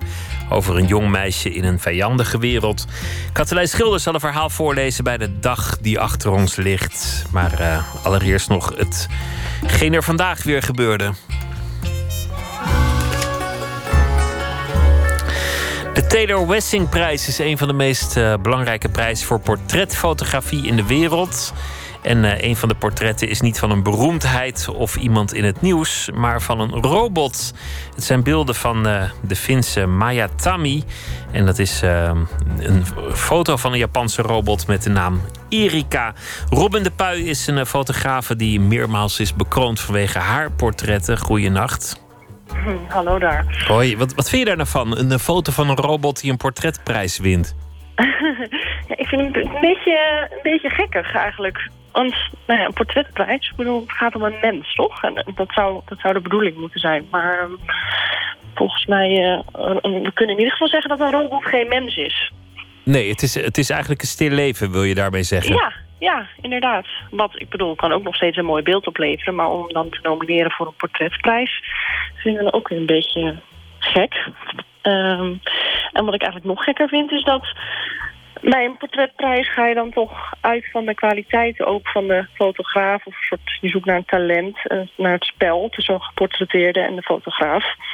Dan denk ik, ja, wat, wat blijft daar dan van overeind als het gaat om een robot? Toch? Ik bedoel, ja, welke, welke interactie hadden die twee? Toch is het wel een Ja. fascinerende foto. Ik, ik moest wel drie keer kijken naar het beeld. Ehm, ja, maar, maar waarom? Ik heb er natuurlijk ook naar gekeken. Mij fascineerde die grappig genoeg dan weer niet heel erg. Nou, misschien dacht, omdat, ja. het, omdat ik bij een robot toch een soort beeld heb van, van iets zeer onaantrekkelijks. Hè? Want de me- meeste robots zijn gewoon plat. ij- ijzer en, en Ja, niet iets menselijks misschien. nee, dat, dat is er een beetje afgegaan bij de robotica, dat het nog op mensen leek. En, en bij deze dan juist wel. Ik, Ja, weet, ik ja. weet niet wat ze verder kon, maar Nou, wat ik, eh, wat ik ook, eh, wat mij ook opviel, maar wat ik niet per se heel, eh, nou ja, wat mij niet heel erg trekt, is dat het, het is natuurlijk heel perfect. Het is gewoon een, het is een perfect, perfecte vrouw of zo. Ik bedoel, de huid is glad, alles klopt. En eigenlijk die, ja, de blik ook. Ehm, dus dat vind ik dan ook. Volgens mij, meestal vind je wel ergens een imperfectie of zo in het gezicht of huid of haar. Of, ehm, dat is er ook niet. Helemaal niet zelfs. jammer. Totaal nee, niet. Nee, nee. Nergens eh, valt iets, iets te zien van een, nou ja, een, een, eh, een imperfectie. Daarmee deed het me denken aan de, de fotografie in glamourbladen... die, die zo eh, plat is gefotoshopt dat, dat het ook een soort robots zijn geworden. Ja, maar goed, die nomineer je ook niet voor een portretprijs, toch? Ik bedoel... Meestal niet. Vind, Ja. vind, je, vind, je het, vind je het jammer, dat, omdat er toch niet zoveel portretprijzen zijn... en dit een van de belangrijkere is dat ze hem dan geven aan ja. deze foto? Of, of kan het je in die zin ook weer niet zoveel schelen? Ehm, nou, het kan me wel iets schelen als in dat ik het... ehm, ik vind het... Ja, ik vind het dan toch een beetje... Ik vind het jammer, want een, eh, bij een jury... Ja, ik, het gaat toch om de waardering dan toch voor het portret of zo. En ehm, ik heb dan nu toch het gevoel van... Ja, wa- waarom, waarom gaat die nominatie dan niet naar iemand die, die echt, zeg maar... Nou ja, echt gaat voor een portret. Dus waarbij dan dat spel een belangrijke rol speelt. Waarbij je een emotie probeert te vangen. Ik bedoel, dat is toch wat uiteindelijk een portret goed of, of nou ja, sterk maakt. Ehm, dus ik, ik vind het een beetje, ik vind het makkelijk. Dat vind ik. Denk ik, ja, dat vind, ik vind het jammer. Ehm, ik, deze serie, of deze foto komt volgens mij uit een serie waarbij zij ook dus eh, wel echte mensen fotografeerde. Ik ben eigenlijk heel nieuwsgierig naar hoe, hoe dat er dan uitziet. Ehm, Ik dus vind ja, het interessant wat je zegt, want daarmee zeg je eigenlijk iets over wat voor, voor jou portretkunst is. Namelijk een psychologisch spel, een moment, een interactie tussen fotograaf en eh, gefotografeerde. Ja, maar dat is het. Ja, ik bedoel, dat, volgens mij is dat het niet voor mij. Volgens mij is dat wat een, eh, wat een portret vooral binnen fotografie is. En, en waarin een eigen stijl ontstaat en waarin... ehm, nou ja, ik, ik maakte vanmiddag de vergelijking, ik ging, het gesprek ging daarover. Toen dacht ik, ehm, volgens mij als je deze dame, deze robot... eh, door mij en bijvoorbeeld Koos Breukel zou laten fotograferen... Hè, dus we zetten haar daar neer. We hebben hetzelfde licht, dezelfde camera, het staat op een statief. Volgens mij maken we dan exact hetzelfde beeld. En dat is volgens mij niet mogelijk eh, met een echt mens. Vol- volgens mij zit daarin... Hè, dan, dan zal Koos altijd een ander beeld maken eh, dan ik. Maar in dit geval vraag ik me af of daar dan een verschil te zien is. Dus, dus wat voegt hij of ik dan toe? En wat maakt dan een portret eigen? En wat is dan daar de kunde of het talent of zo in? Ik ben wel benieuwd naar de eerste fotografieprijs die gaat naar een foto die is genomen door een robot. Ja. Nou Kijken ja. of dat een mooi portret oplevert. Ja, maar dan, kijk, dat is ehm, ook iets. Die robot is gemaakt natuurlijk door de mens. Dus ik bedoel, alles, de mimiek, alle spiertjes, alles, hè, alles is, is, ehm, nou ja, is eh, hoe noem je dat? Eh, ehm, die, dat is die, die robot bedenkt dat niet. Ik bedoel, die reageert niet op ons. Andersom zou je nog inderdaad kunnen zeggen, ja, wat gebeurt er als een robot een mens fotografeert? Want wij reageren wel op zo'n apparaat met waarschijnlijk een emotie of met gevoel of met iets. Met schrik of, eh, of desinteresse. Zou nog interessanter zijn. Nou, dat Dank je zou ik wel. interessant te vinden. Dank voor. En eh, volgend jaar gaat de prijs naar jou. Robin de Puy, dank je wel. Goeienacht. Dankjewel, goeienacht.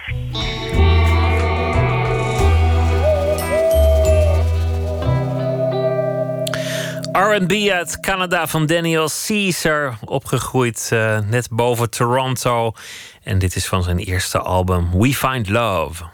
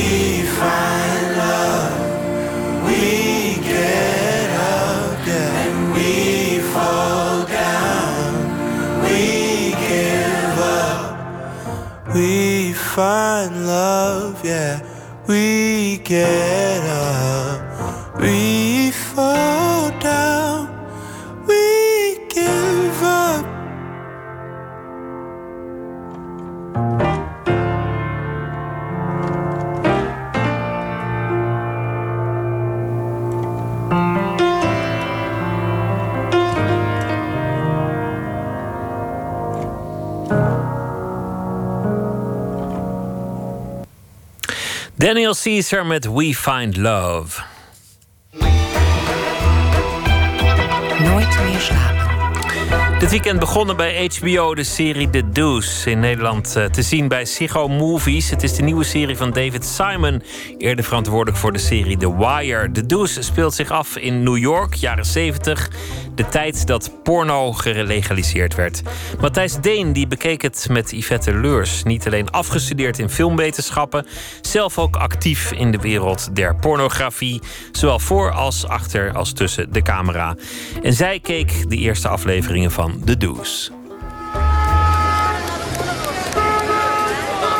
It's about Times Square in the 70s and 80s when, when the sex industry actually came out of the shadows, when it became legal. That's a tricky one.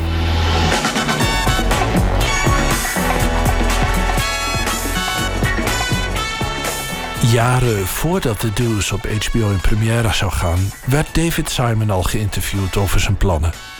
Omdat het prikkelende gerucht ging dat hij een serie in voorbereiding had over prostitutie en porno. You know, I don't want to make what happened to the people who were, in effect, the pioneers of that industry. And, you know, the, the, the, the thing you're scared of is you make porn to critique porn. Right. Which is a, you know, real cheesy thing to do. De maker van The Wire, de serie die zich afspeelt in de wereld van armoede, misdaad en drugs in Baltimore, zou nu dus een nieuwe serie gaan maken, maar nu eentje die zich zou afspelen in New York, omgeving Times Square, jaren 70. Rond de tijd dat de porno gelegaliseerd zou gaan worden. So you're sort of saying you're worried that you're going to make a show that sort of talks about sort of the underbelly of porn, but people will be like, oh, I want to watch this. Right, right. Right. De voorpret spatte er vanaf bij de interviewer. Terwijl David Simon zelf al die dubbelzinnigheden probeerde te temperen door te zeggen dat hij een serie zou maken die niet zou romantiseren, niet zou veroordelen, maar dat het een serie zou worden over mensen. Niet over goed en kwaad. And uh, you don't want to be prurient. You also don't want to be puritan. You just want to have it uh, landed somewhere in the middle and have it be about the dynamic, about the, the actual human beings. And, you know. that expression in your face. If people stop for a minute and realize what they look like during sex, they'd lose it. Yvette Loers stelt zich op haar Twitterpagina voor als master in filmstudies, als sekswerker, als activist, als bestuurslid van Proud, als feministisch pornograaf. Ze keek voor ons de eerste drie afleveringen van The Deuce. Ze had er zich echt op verheugd. Ik ging er vrij open in, ook omdat ik weet dat zij eh, Annie Sprinkle geconstateerd hebben. Eh, een van de grote sterren uit eh, de Golden Age of Porn. Nog steeds erg, erg betrokken en maakt nog steeds dingen. Zij, zij was daar in de jaren zeventig, in die buurt. Ehm, dus zij, zij, kon, zij kon dat goed delen. Ehm, dus ik was eigenlijk heel erg enthousiast dat ze daadwerkelijke sekswerker die daar in die periode aanwezig was, eh, dat ze die eh, eh, gevraagd hadden voor advies. Maar ja, die eerste drie afleveringen waren voor mij toch wel eh, een, een hele heftige bevestiging van, van stereotypes. Ehm, I told you. Scary world out here, babe. Volatile. Girl could get her arm broke, or she could get cut. There's one girl I knew. Thought she could handle it herself. Got served a Drano cocktail. You fucking threatening me? No, never. En, en wat, ik, wat ik dus zie is een, een stereotypering van, van de zwarte man als pooier, als gewelddadige pooier ook. Eh, de vrouwelijke sekswerkers, zijn, het zijn alleen maar, ik heb alleen nog maar vrouwen gezien, nog geen trans sekswerkers of mannelijke sekswerkers. Alle vrouwen die, ja, die zijn toch echt wel op een bepaalde manier afhankelijk van die pooiers. Het is niet dat, dat, het, dat het vrouwen zijn die een, een bewuste keuze lijken te maken van hé, hey, ik huur iemand in om het te beschermen. En het is, dat het een samenwerkingsverband is. De sekswerkers worden toch wat, nou ja, misschien naïef of onnozel. Of in ieder geval afhankelijk van die, van die mannelijke uh, pooier worden ze neer. Op één na. I'm doing fine. I take care of my own self. As well you should. Hey, you're looking hungry. You looking for a date? Op één na, de, de witte vrouw die wel uh, zelfstandig haar zaakjes regelt... en dan ook actief uh, een, een, een keuze maakt om porno te maken. Maar dat is eigenlijk een, die wordt echt als, als uitzonderingen in die eerste drie afleveringen neergezet. Ja, en dat beeld, dat is enorm rolbevestigend. Dat is eigenlijk het stigma waar wij wereldwijd, maar ook in Nederland als sekswerkers tegenaan lopen. Dat het maar eigenlijk maar heel weinig mensen zijn die dit echt vanuit een soort uh, eigen agency kiezen. En de rest is allemaal afhankelijk van gewelddadige mannen. Ja, dat is gewoon niet de realiteit. En ik vraag me af of dat toen de realiteit was. What are you studying? My exam is for econ, but I'm an English major. Speak English pretty good already. You gotta go to more school for that. I'm studying literature. Like books? Bedoel, sekswerkers kiezen, net als een heleboel andere mensen, allemaal voor bepaalde redenen voor hun vak. Uh, en soms is dat armoede, soms is dat verslaving, soms is dat dat ze de huur moeten betalen, of dat ze een, een kind moeten onderhouden, of dat ze hun collegegeld moeten betalen. En, um, en daar had ik wel meer van willen zien. De, de enige, uh, en ik weet nog, we weten nog niet zeker of het gaat gebeuren in aflevering 3, maar er is een dame die. Um, uh, die faalt al haar klassen. Uh, de studenten. Ja, de studenten. En, die, uh, en die, die stopt dan maar met haar studie. En die gaat dan in een, in een bar werken als, als sexy barvrouw. You do what they do. I put you behind the stick in a second. I know I could. But would I? Right. I wouldn't want to make you feel like, you know, a thing. You're smarter than you let on. Ja, je kan er de donder op zeggen dat die natuurlijk straks in een, in een pornofilm belandt. Terwijl ik had het voor mij, ik bedoel, ik ben ook begonnen met porno toen ik nog studeerde. Terwijl ik al mijn klassen wel haalde. En uh, mijn porno financierde voor een groot gedeelte uh, mijn studie. En, en hier is het echt weer van, ja, de fallout kid is degene die de sekswerker wordt. You asked them to dress like that? Oh, that? Ever wonder what it's like for them to be objectified? Objecto who? Nee, en kijk, juist, juist de generatie als pornperformers, als Annie Sprinkle en, um, en haar generatie, dat zijn allemaal wijze powerhouses. Dat zijn echt hele toffe vrouwen die echt nou, gepioneerd hebben. Uh, sterke persoonlijkheden, mooie businesses voor zichzelf opgezet. Go again? Ja, die had ik, die had ik vanaf aflevering 1 willen zien schitteren. Doesn't seem fair. Fair? You barely had to do anything. It costs just as much as someone who takes longer. Maar dat, en dat is trouwens overigens wel iets wat ik, wat ik een heel mooi... Uh, want zij zegt inderdaad, zij heeft wel twee hele sterke scènes. Um, de eerste waarin ze een klant uitlegt... Um, ja, dat, dat jongetje die, die aardig is. Moet ja. je even vertellen wat ja. gebeurt er? Uh, nou, de, zij, zij is aan het tippelen op straat... en er komt een, uh, komt een auto aan met een aantal jonge jongens. Um, It was my birthday today.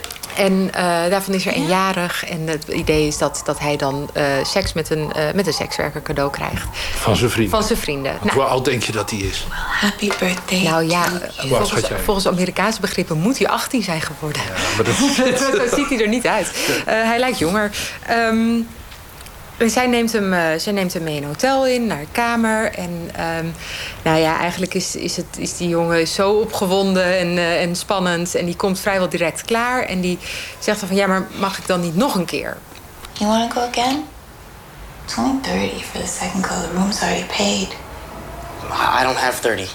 We already all pulled what we had. Want je hebt nauwelijks iets gedaan. Want je hebt nauwelijks iets gedaan. Waarop zij zegt van, ja luister, wat, wat doet je vader? Sells cars. Uh, nou, die verkoopt auto's. Got a dealership. En ze, ze zegt... That's his job, right? Als jouw vader, als er een klant komt en die, uh, die ziet meteen zijn droomauto staan... en die legt zijn geld neer... of en die wil meteen, die hoeft niet te rijden, hoeft geen andere kleur... die wil gewoon meteen die auto kopen. Someone comes in, knows just the car he wants... doesn't dick around, doesn't need a long test drive... doesn't argue about the color or whatever. Does he give him the car for less? Krijgt hij dan hoeft hij dan minder te betalen dan een klant die binnenkomt en niet weet welke auto die wil. En eerst drie proefritten, vier proefritten moet maken en toch ook nog een ander kleurtje wil. Moet hij. Does he pay less? No. Krijgt hij dan, krijgt hij dan korting ten opzichte van de klant die, die meer nodig heeft. Nee, want je werk is auto's verkopen. Mijn werk is orgasmes verkopen. Je hebt je orgasme gehad. Als je meer orgasmes wil, betaal je meer. This is my job, Stuart. Uh, dat vond ik, uh, vond, ik, vond ik mooi. Waarom vind je dat mooi? Um, nou, omdat, het, uh, omdat daar heel duidelijk een mandaat wordt gemaakt voor sekswerk als werk. Um, Zo wat ze zegt, it's my job. Ja. ja. Is my job. Het is een baan. Het is een baan. En uh, het is een service die ik bied. En dit is een service die ik bied. En daar betaal je voor. Ja.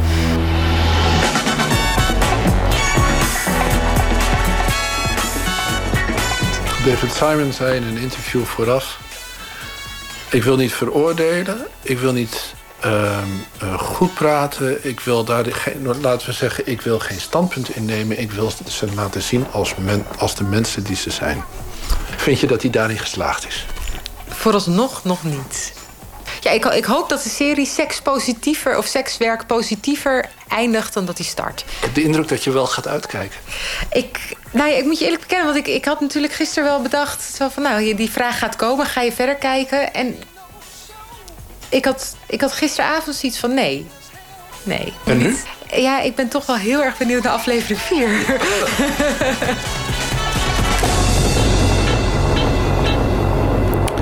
Over de serie The Deuce van regisseur David Simon hoorde u pornograaf Yvette Leurs in een reportage van Matthijs Deen. Maarten de Volderen is uh, zanger van de band Balthazar. Binnenkort komt een tweede album uit met zijn andere project Warhouse. En we draaien het nummer Mad World.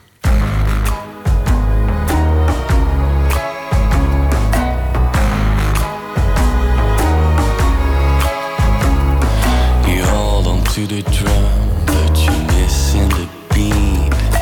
Love keeps you grounded like it's chained to your feet. Born at the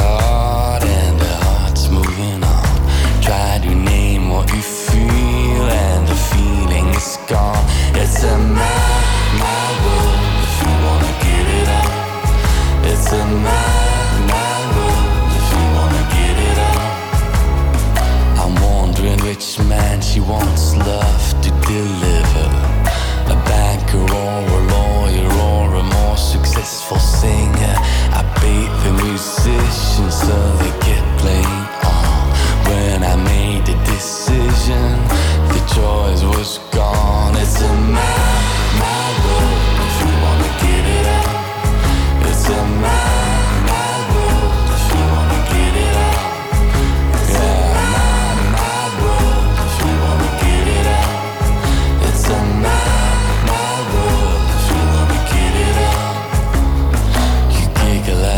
funeral like there's something I don't get.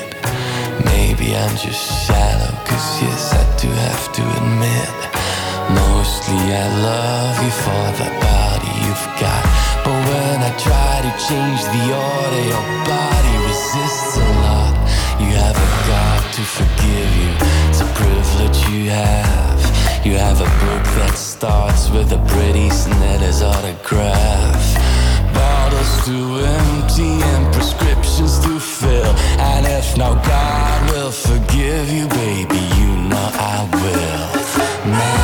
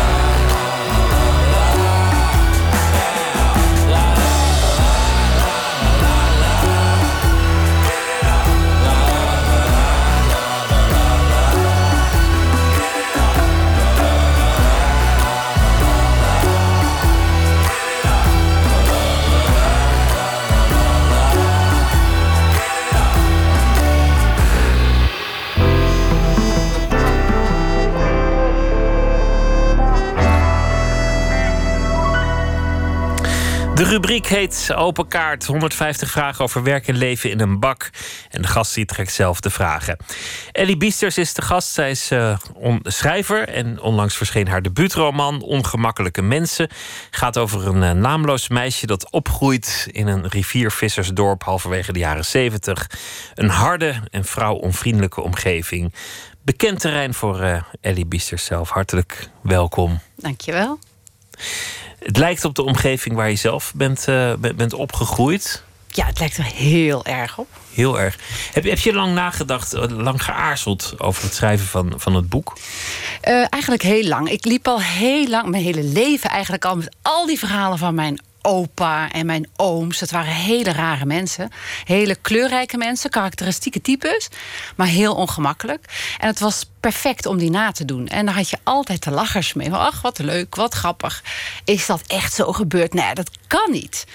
En um, op een gegeven moment bleef dat maar bij me opkomen. Die verhalen bleven maar opkomen. Ik denk, ik ga ze gewoon eens opschrijven. En um, toen is eigenlijk een beetje zo dat balletje gaan rollen. Het werd steeds meer. Het werd gewoon een boek langzaamaan, de Ja. verhalen. Mhm.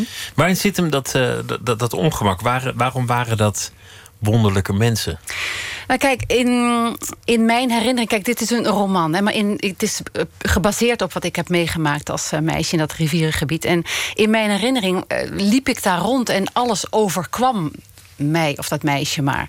Ehm, die familie die lette niet zo op kinderen. Die moesten niet te veel opvallen. Die moesten een beetje eh, eh, onzichtbaar zijn.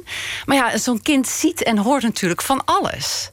Eh, en vindt ook alles maar gewoon, want je bent een kind.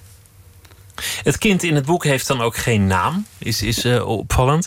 Is ook niet een, een heel handelende kracht in het boek. Het is niet een kind met een grote wens of een, groot verlangen die, die alles in beweging zet. Dat grote verlangen is er wel, maar timide op de achtergrond. Ja, ja als kind werd je niet geacht eh, te spreken. Eh, dit kind in dit boek dus ook niet. En observeert dus. En vindt ook wel heel veel. Maar jij kan er niet zoveel mee als je niets wordt gevraagd. Als er niet in je ogen wordt gekeken. Als er niet naar je wordt gekeken. Dus dat kind observeert, heel droog. En ziet van alles. En dat zijn soms eh tragicomische dingen. En soms heel, heel treurige dingen. Gekke dingen. En dat, eh, dat, dat, dat, dat ziet ze allemaal om zich heen gebeuren in dat dorpje. Niet alleen de kinderen die worden geacht om niet al te veel te zeggen. Dat geldt eigenlijk ook voor de vrouwen. Ja. De vrouwen zijn eigenlijk ook toeschouwers in deze omgeving. Ja, het klinkt nu wel heel, heel dramatisch. Maar het is wel zo. De, de, de oma-figuur in dit, de- in dit boek... dat is zo'n zo'n op- onopvallende stille vrouw... die slooft en plonst en, en schopt en van alles doet en schropt. Eh, maar is, zegt ook niet zoveel. Die ondergaat dat lot. En die mannen maken, maken, de, eh, maken uit wat er gebeurt. Die zijn de baas. En dat laten ze merken in alles. Is dat ook hoe je je eigen oma herinnert? Ja, zo herinner ik me mijn oma zeker. En ik heb voor dit boek heel veel gesproken met nichtjes en, en, en, een tante. En die, eh, die, die beaamde dat ook van... ja, Opoe of Moed was een hele zielige vrouw. Die eh, had niets te zeggen. En af en toe eh, liet ze wel vallen van... Goh, ehm, ik zit mijn tijd wel uit. En dat is natuurlijk heel treurig. Als kind heb ik dat niet zo ervaren. Die oma was er altijd en die gaf snoepjes. En het was gewoon prima. Dan komen we vanzelf bij, bij de opa. De opa was ooit een heel succesvol visser op de, op de rivieren. Viste daar op eh, zalm, paling en zo nog wat eh, vissoorten die het goed doen in die, in die. Maar op een dag, volgens hem door de delta werken, was het acuut voorbij met het, met het goede visseizoen. In zijn goede jaren verdiende hij geld en dat, dat wilde hij ook echt aan iedereen laten weten. Ja, dat, dat, dat het meisje vertelt eh, eh, hoe ze vaak. Ze was heel vaak op die boerderij waar die opa woonde met zijn twee zoons. Ehm, werd vaak op sleeptouw genomen door die opa. En dan snoefde hij echt van: Nou, ik, ik heb zoveel geld. Hij had een dikke portemonnee bij zich. Liet hij te pas en te onpas vallen, per ongeluk expres. Moest dat meisje dat oprapen, al die honderdjes die eruit flapperden. En hij liet dat heel graag zien. Eh, dus dat meisje was ook in de veronderstelling dat die opa een, een, een rijke man was. Een man in goede doen. In de goede slappe was. Maar uh, of dat echt zo was, uh, nou, daar moet je het boek maar even voor lezen. Maar hij was gewend aan dat grote, rijke leven. Hij ging naar Duitsland en hij liet zich daar vetteren. Hij was echt een grote visser. En uh, op, een, op een nacht kwam er een, een, een, hele lading gif vanuit Duitsland de rivier op. En volgens die man is toen de riviervisserij in één klap kapot gegaan. En daar vertelde hij ook altijd over. Altijd. Dus als kind werd je daar helemaal gek van. Weer datzelfde verhaal. Maar dat moet hem heel veel verdriet hebben gedaan. Want hij was zijn fortuin kwijt. Zijn aanzien, zijn glans, alles was weg. Zijn status en, en die ja. wilde die elk moment weer laten gelden. Weer, uh, weer laten vinden. Ook een man van meningen. Veel ruzies ook in het boek. Ja, er werd veel geruzied. En dat, dat was uh, in het kleine dorpje waar zich dit afspeelt. Echt een klein dorpje. Was dat het het dorpsvermaak. Dat, die boerderij stond in het midden van het dorp. En daar kon je s'avonds terecht voor wat goede toneelstuk. Een goed toneelstuk. Want je komt binnen, je gaat zitten. En uh, die opa en die ooms en die zoons... die voerden dat toneelstuk stuk op. Iedere avond. En daar werd ge, gevloekt en getierd. En daar werd een messen getrokken soms. En uh, daar zat je bij en dan keek je naar dit meisje. Hoe was dat in, in werkelijkheid? Was het in, in, in het echt ook theater? Ja, het was theater. Ja, ja, zeker. Dat was exact zo. En als kind vind je dat heel eng, maar ook fascinerend. Want er gebeurde niet echt iets, maar dat, dat, er werd ontzettend gevloekt. Ik zal dat nu niet doen, Pieter, maar ik heb het in het boek wel beschreven hoe dat ging. En ook in accent, hè? want hier en daar schrijf je in, in het dialect. Kan, kan, je dat, kan je in het dialect vloeken? Dan verstaat toch niet iedereen het. Uh, ja, mijn, mijn opa die, die, die, had dat hele vet en die had ook een hele harde stem. Hij zag er ook uit als zo'n grote Russische vorst. Godverder, godverse, godverse dang. Dat was het allerergste wat je kon horen als vrouw. En tegen een man zei hij: Godverdomme, ze harst. Nou, dat is, dat is het allerergste wat je gezegd kan worden. Dan moet je echt nou, dat is heel erg. Maar hij, kon, hij had een hele harde... Ik kan het niet eens nadoen zo hard. En dat denderde en donderde uit die boerderij uit, naar buiten. Iedereen hoorde dat ook. Er werd ook regelmatig politie gebeld. Dit is maar één van de vele verwikkelingen. Er is ook nog de oom die, die, uh, die grote ambities heeft. En die uiteindelijk uh, het hoopt te maken als een, uh, een zanger, dichter, protestzanger, noem maar op.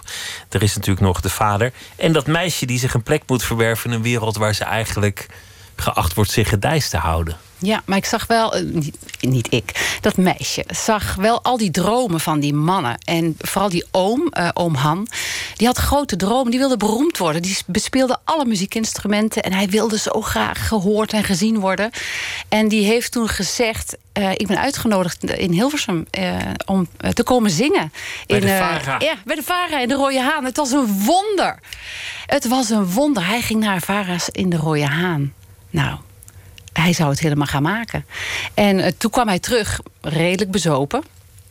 En hij zei van, nou, het is, het is, het is fantastisch. Ze hebben me gehoord en uh, het is helemaal gelukt. Ik, uh, ze gaan me bellen. En we hadden van, nou, dit, die man die, die wordt beroemd. En wij worden beroemd. En Herenwaarde wordt beroemd. En we worden allemaal beroemd. En iedereen gaat ons zien. Maar um, ik denk dat je het allemaal heeft bedacht. Ik weet het niet zeker. Het staat in het boek hoe, hoe dat verder ging met ome Han. Met uh, de dromen die toch niet helemaal, of misschien ook wel een beetje, uitkomen. Zullen we beginnen met uh, de kaarten? Mag ik je vragen om een, een, een vraag te trekken? Zeker. Oh, deze. Geloof je in goed en in kwaad? Oeh. Ik geloof vooral in goed.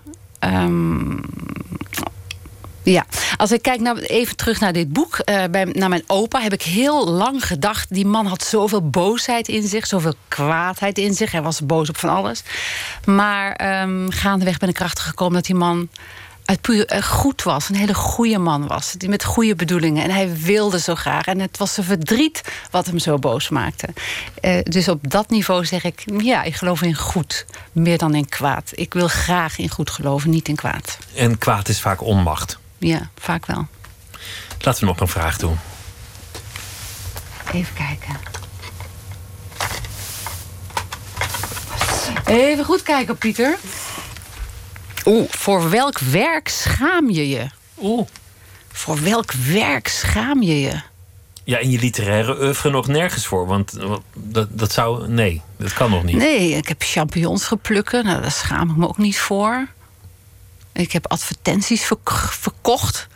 Nou, vond ik niet echt, nee. Maar hoe lang heeft het geduurd voor je voor je, je schrijven openbaarde? Voor je alle dingen die je gewoon voor jezelf schreef aan een ander liet lezen? Het duurde heel erg lang. Was dat schaamte? Ja, dat was een soort schaamte van ja, dit, niemand is geïnteresseerd in, wat, in dit particuliere leven. Wie, wie wil nou horen over die opa? En, um, Want je dacht, iedereen heeft wel een agressieve, gekke opa met een vissersverleden. Ja, iedereen heeft toch wel zo'n familie. En nou, dat, ja, iedereen kan dit wel opschrijven. Um, duurde heel lang voordat uh, ik, iemand moest mij vertellen van... joh, dat moet je niet voor jezelf houden.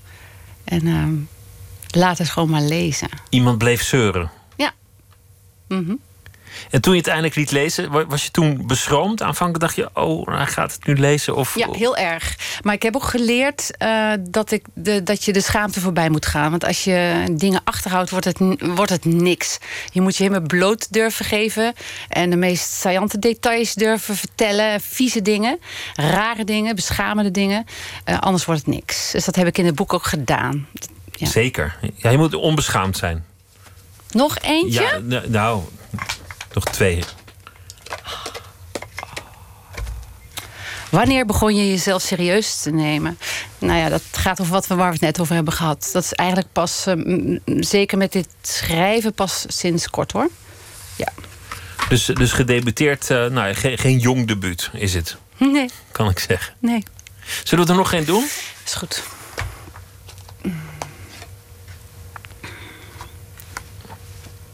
Nee, vind je niks? Nee, vind ik niks. Dan doe die ook even weg. Ja, ik, ik leg er toch een paar weg. Ja, joh. Waar ben je het meest trots op? Ja, dat zal dan toch wel dit boek zijn, mag ik, mag ik hopen. Ja, maar dat is ook, vind ik ook beschaamd om te zeggen. Ja, eigenlijk wel. Ja, ja je hebt ik ben daar heel gewerkt. trots op. Je hebt, ja. je hebt zo lang geaarzeld. Ja, en ik, ik, vind het, ik, ik, ik ben er heel erg blij mee. En ik, ik ben ook blij dat mijn, mijn opa, die altijd maar tegen me zei: luister nou eens naar me, Derke. Luister nou eens naar me, meisje. Luister. En ik wilde niet luisteren, want hij vertelde steeds hetzelfde. Dat het hem toch eigenlijk is gelukt. Ik heb het opgeschreven. En, um, Je hebt geluisterd eigenlijk. Ik heb, uiteindelijk heb ik naar hem geluisterd. Ja. Ik denk dat, dat hij ook wel een beetje trots op me zou zijn geweest. Maar meestal als iemand zegt: moet je nou eens goed luisteren, dan komt er gewoon een, een, een mening waar de honden geen brood van lusten. Hij had het dan toch vaak over luister nou eens wat er teloor is gegaan. Die dorpscultuur en die visserij en al die prachtige verhalen en alles wat hier was, is er niet meer. En um, dat is ook zo. Maar dat vind ik ook zo, dat vind ik ook zo mooi gegeven. Die riviervisserij, dat bestaat volgens mij niet meer. Zeker niet in die mate. Nee. En, en nu, nu gebeurt het ook al een beetje met de zeevisserij. Ja. De, de, de Scheveningse en Katwijkse vissers die, die gaan niet meer s ochtends de haven uit om s'avonds weer in Katwijk terug te komen met verse vis. Dat gaat Nee. allemaal heel anders. Ja. En dat zijn ook culturen en verhalen. En Ja, ik vind dat doodzonde. Dat dat, ja, dat is heel, heel verdrietig dat dat allemaal verdwijnt. Ik herinner mijn vader, die vond niks fijner dan 's ochtends om half vijf op te staan en de zon op te zien gaan, de rivier op, naar de vogels te kijken en die vissen te vangen. Hij, hij, hij leefde helemaal op. En dan moest hij daarna in de Open Lascona naar het ziekenfonds, naar een kantoor, binnen gaan zitten. Nou, die man ging kapot.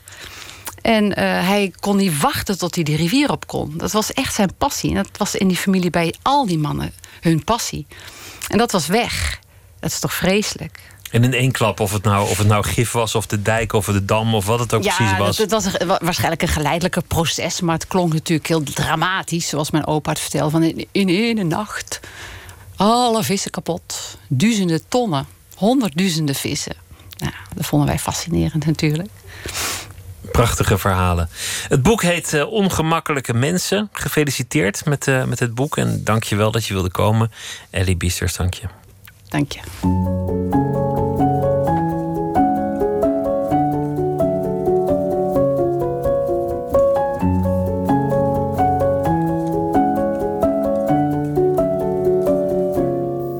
I see the marbles in the garden have a sadness in their eyes, and all the birds return to silence in a lonesome paradise. Cause I got madness in my arms. But you're my lucky charm. And all the birds return to silence.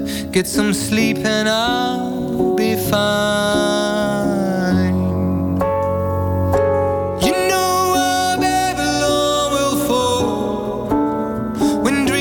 Turn to dust. Will you believe in us? Oh.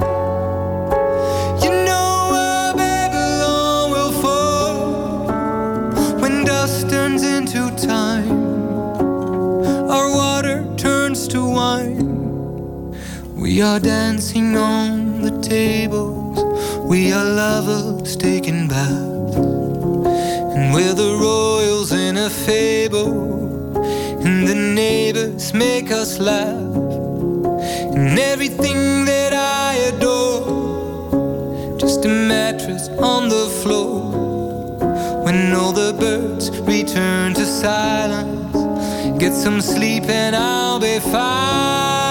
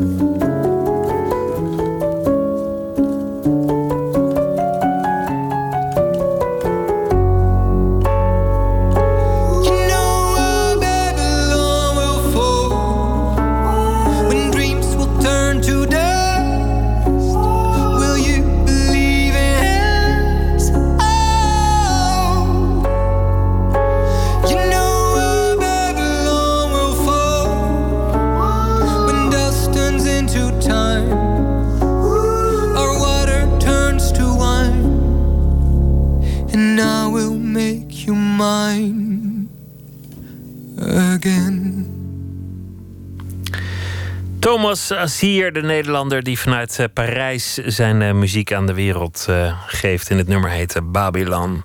1 minuut, een reeks verhalen in 60 seconden. Deze is gemaakt door Jennifer Patterson. De titel is De Perfecte Sliert.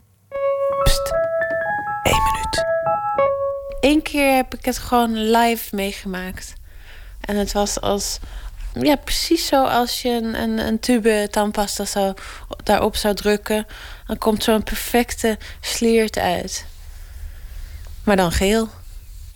Ik had, oh, oh, oh. ik had nooit gedacht dat ik poep zo spannend zou vinden. Want eigenlijk voordat we een kind kregen, dacht ik: oh god, die luiers eh, wisselen en zo, wat vies. Eh, en dan eh, bleek dat ik helemaal geobsedeerd werd door haar poep. Nu maakt ze een heel andere soort poep. Nu is het eh, keutels, maar bijna als een soort konijn of een hert. En het begint een beetje te lijken op grote mensenpoep. En toch ruik ik het gewoon om te kijken van hoe ze zich voelt. Het is liefde. Opeens eh, ben je zelfs verliefd op de poep dat je kindje maakt. Oeh, wat is er? Hé, hey, ben je moe?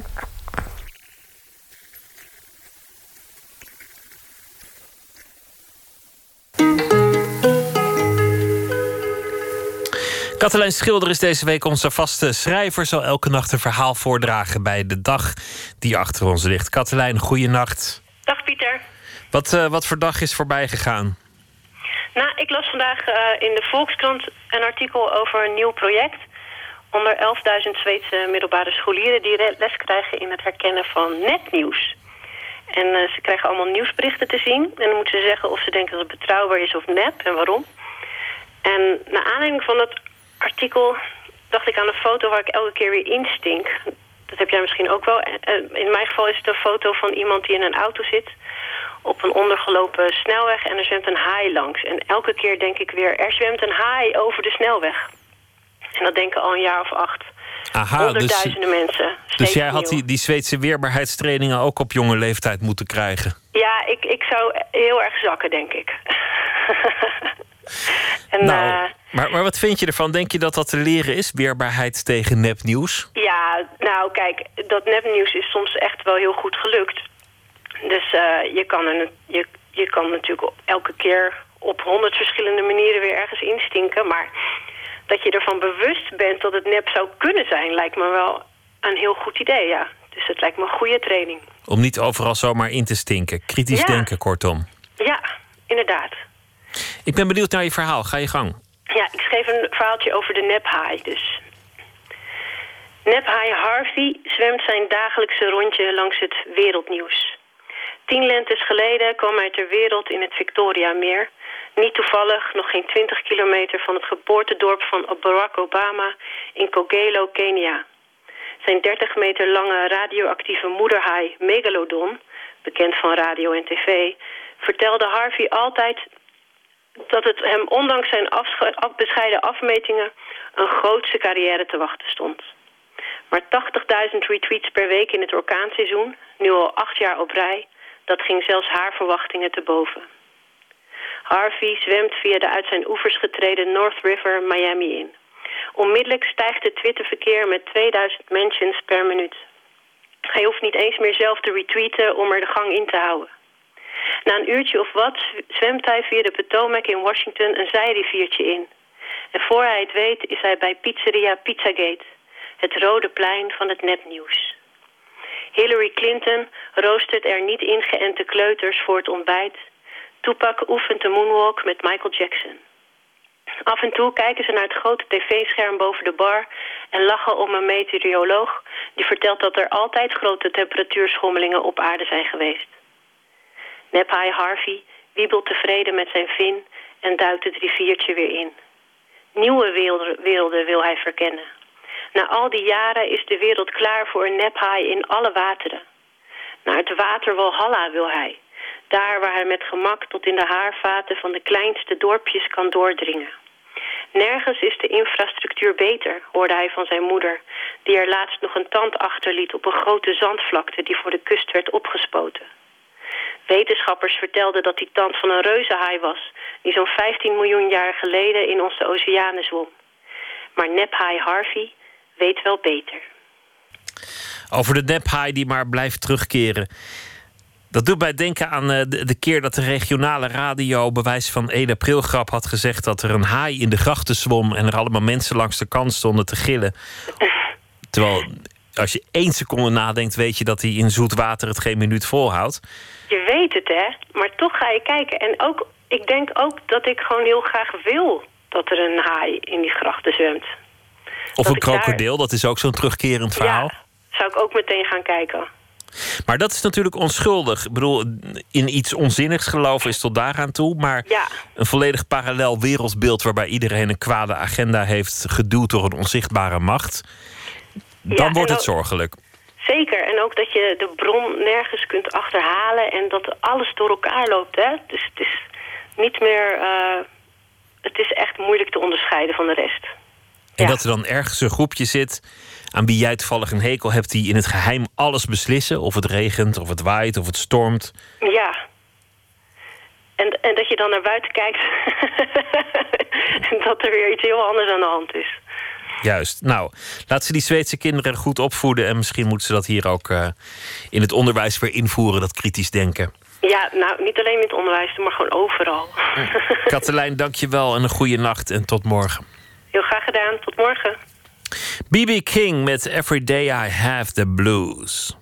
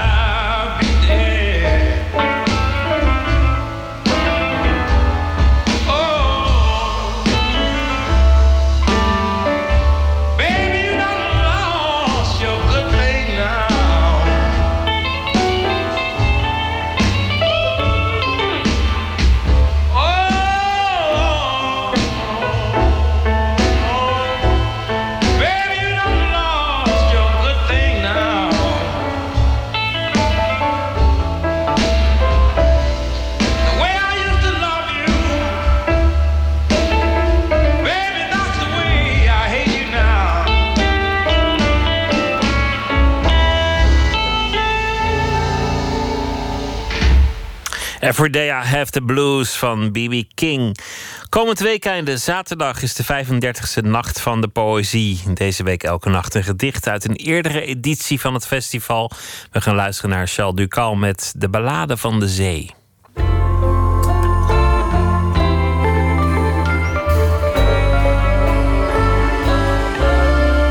Ballade van de Zee.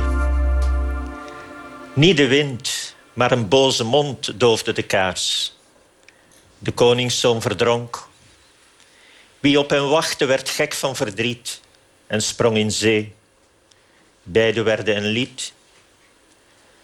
Is het water te diep, koopt men een plaats op een boot. De afstand is niet zeer groot. De levens aan boord, zij wegen zo zwaar en de boot is licht. Ook brandt er geen kaars. Aan de overkant is nog een feest aan de gang. Men eet er de wereld, al eeuwenlang. Spoelen de lijken aan, vangt men ze op en wordt stil. Een minuut lang spreekt God. Daarna blazen monden het fort weer dicht. Voor de poort ligt een oorlogsschip. De doden in zee, ook zij worden een lied. Het zingt niet, het huilt. En toch hoort men het niet. Charles Ducal met eh, de ballade van de zee. Komend weekende is de Nacht van de Poëzie. Morgen in Nooit meer slapen Cynthia McLeod op bezoek. eh, Dochter van Johan Ferrier, eerste president van het onafhankelijk Suriname. En zelf werd ze schrijfster. Hoe duur was de suiker werd haar bekendste boek. Ze heeft nu een eh, kinderboek geschreven bij een tentoonstelling in de Nieuwe Kerk in Amsterdam. No kwik in ons bos. Over het gevaar van kwik bij goudwinning. Dat allemaal morgen. Voor nu een hele goede nacht.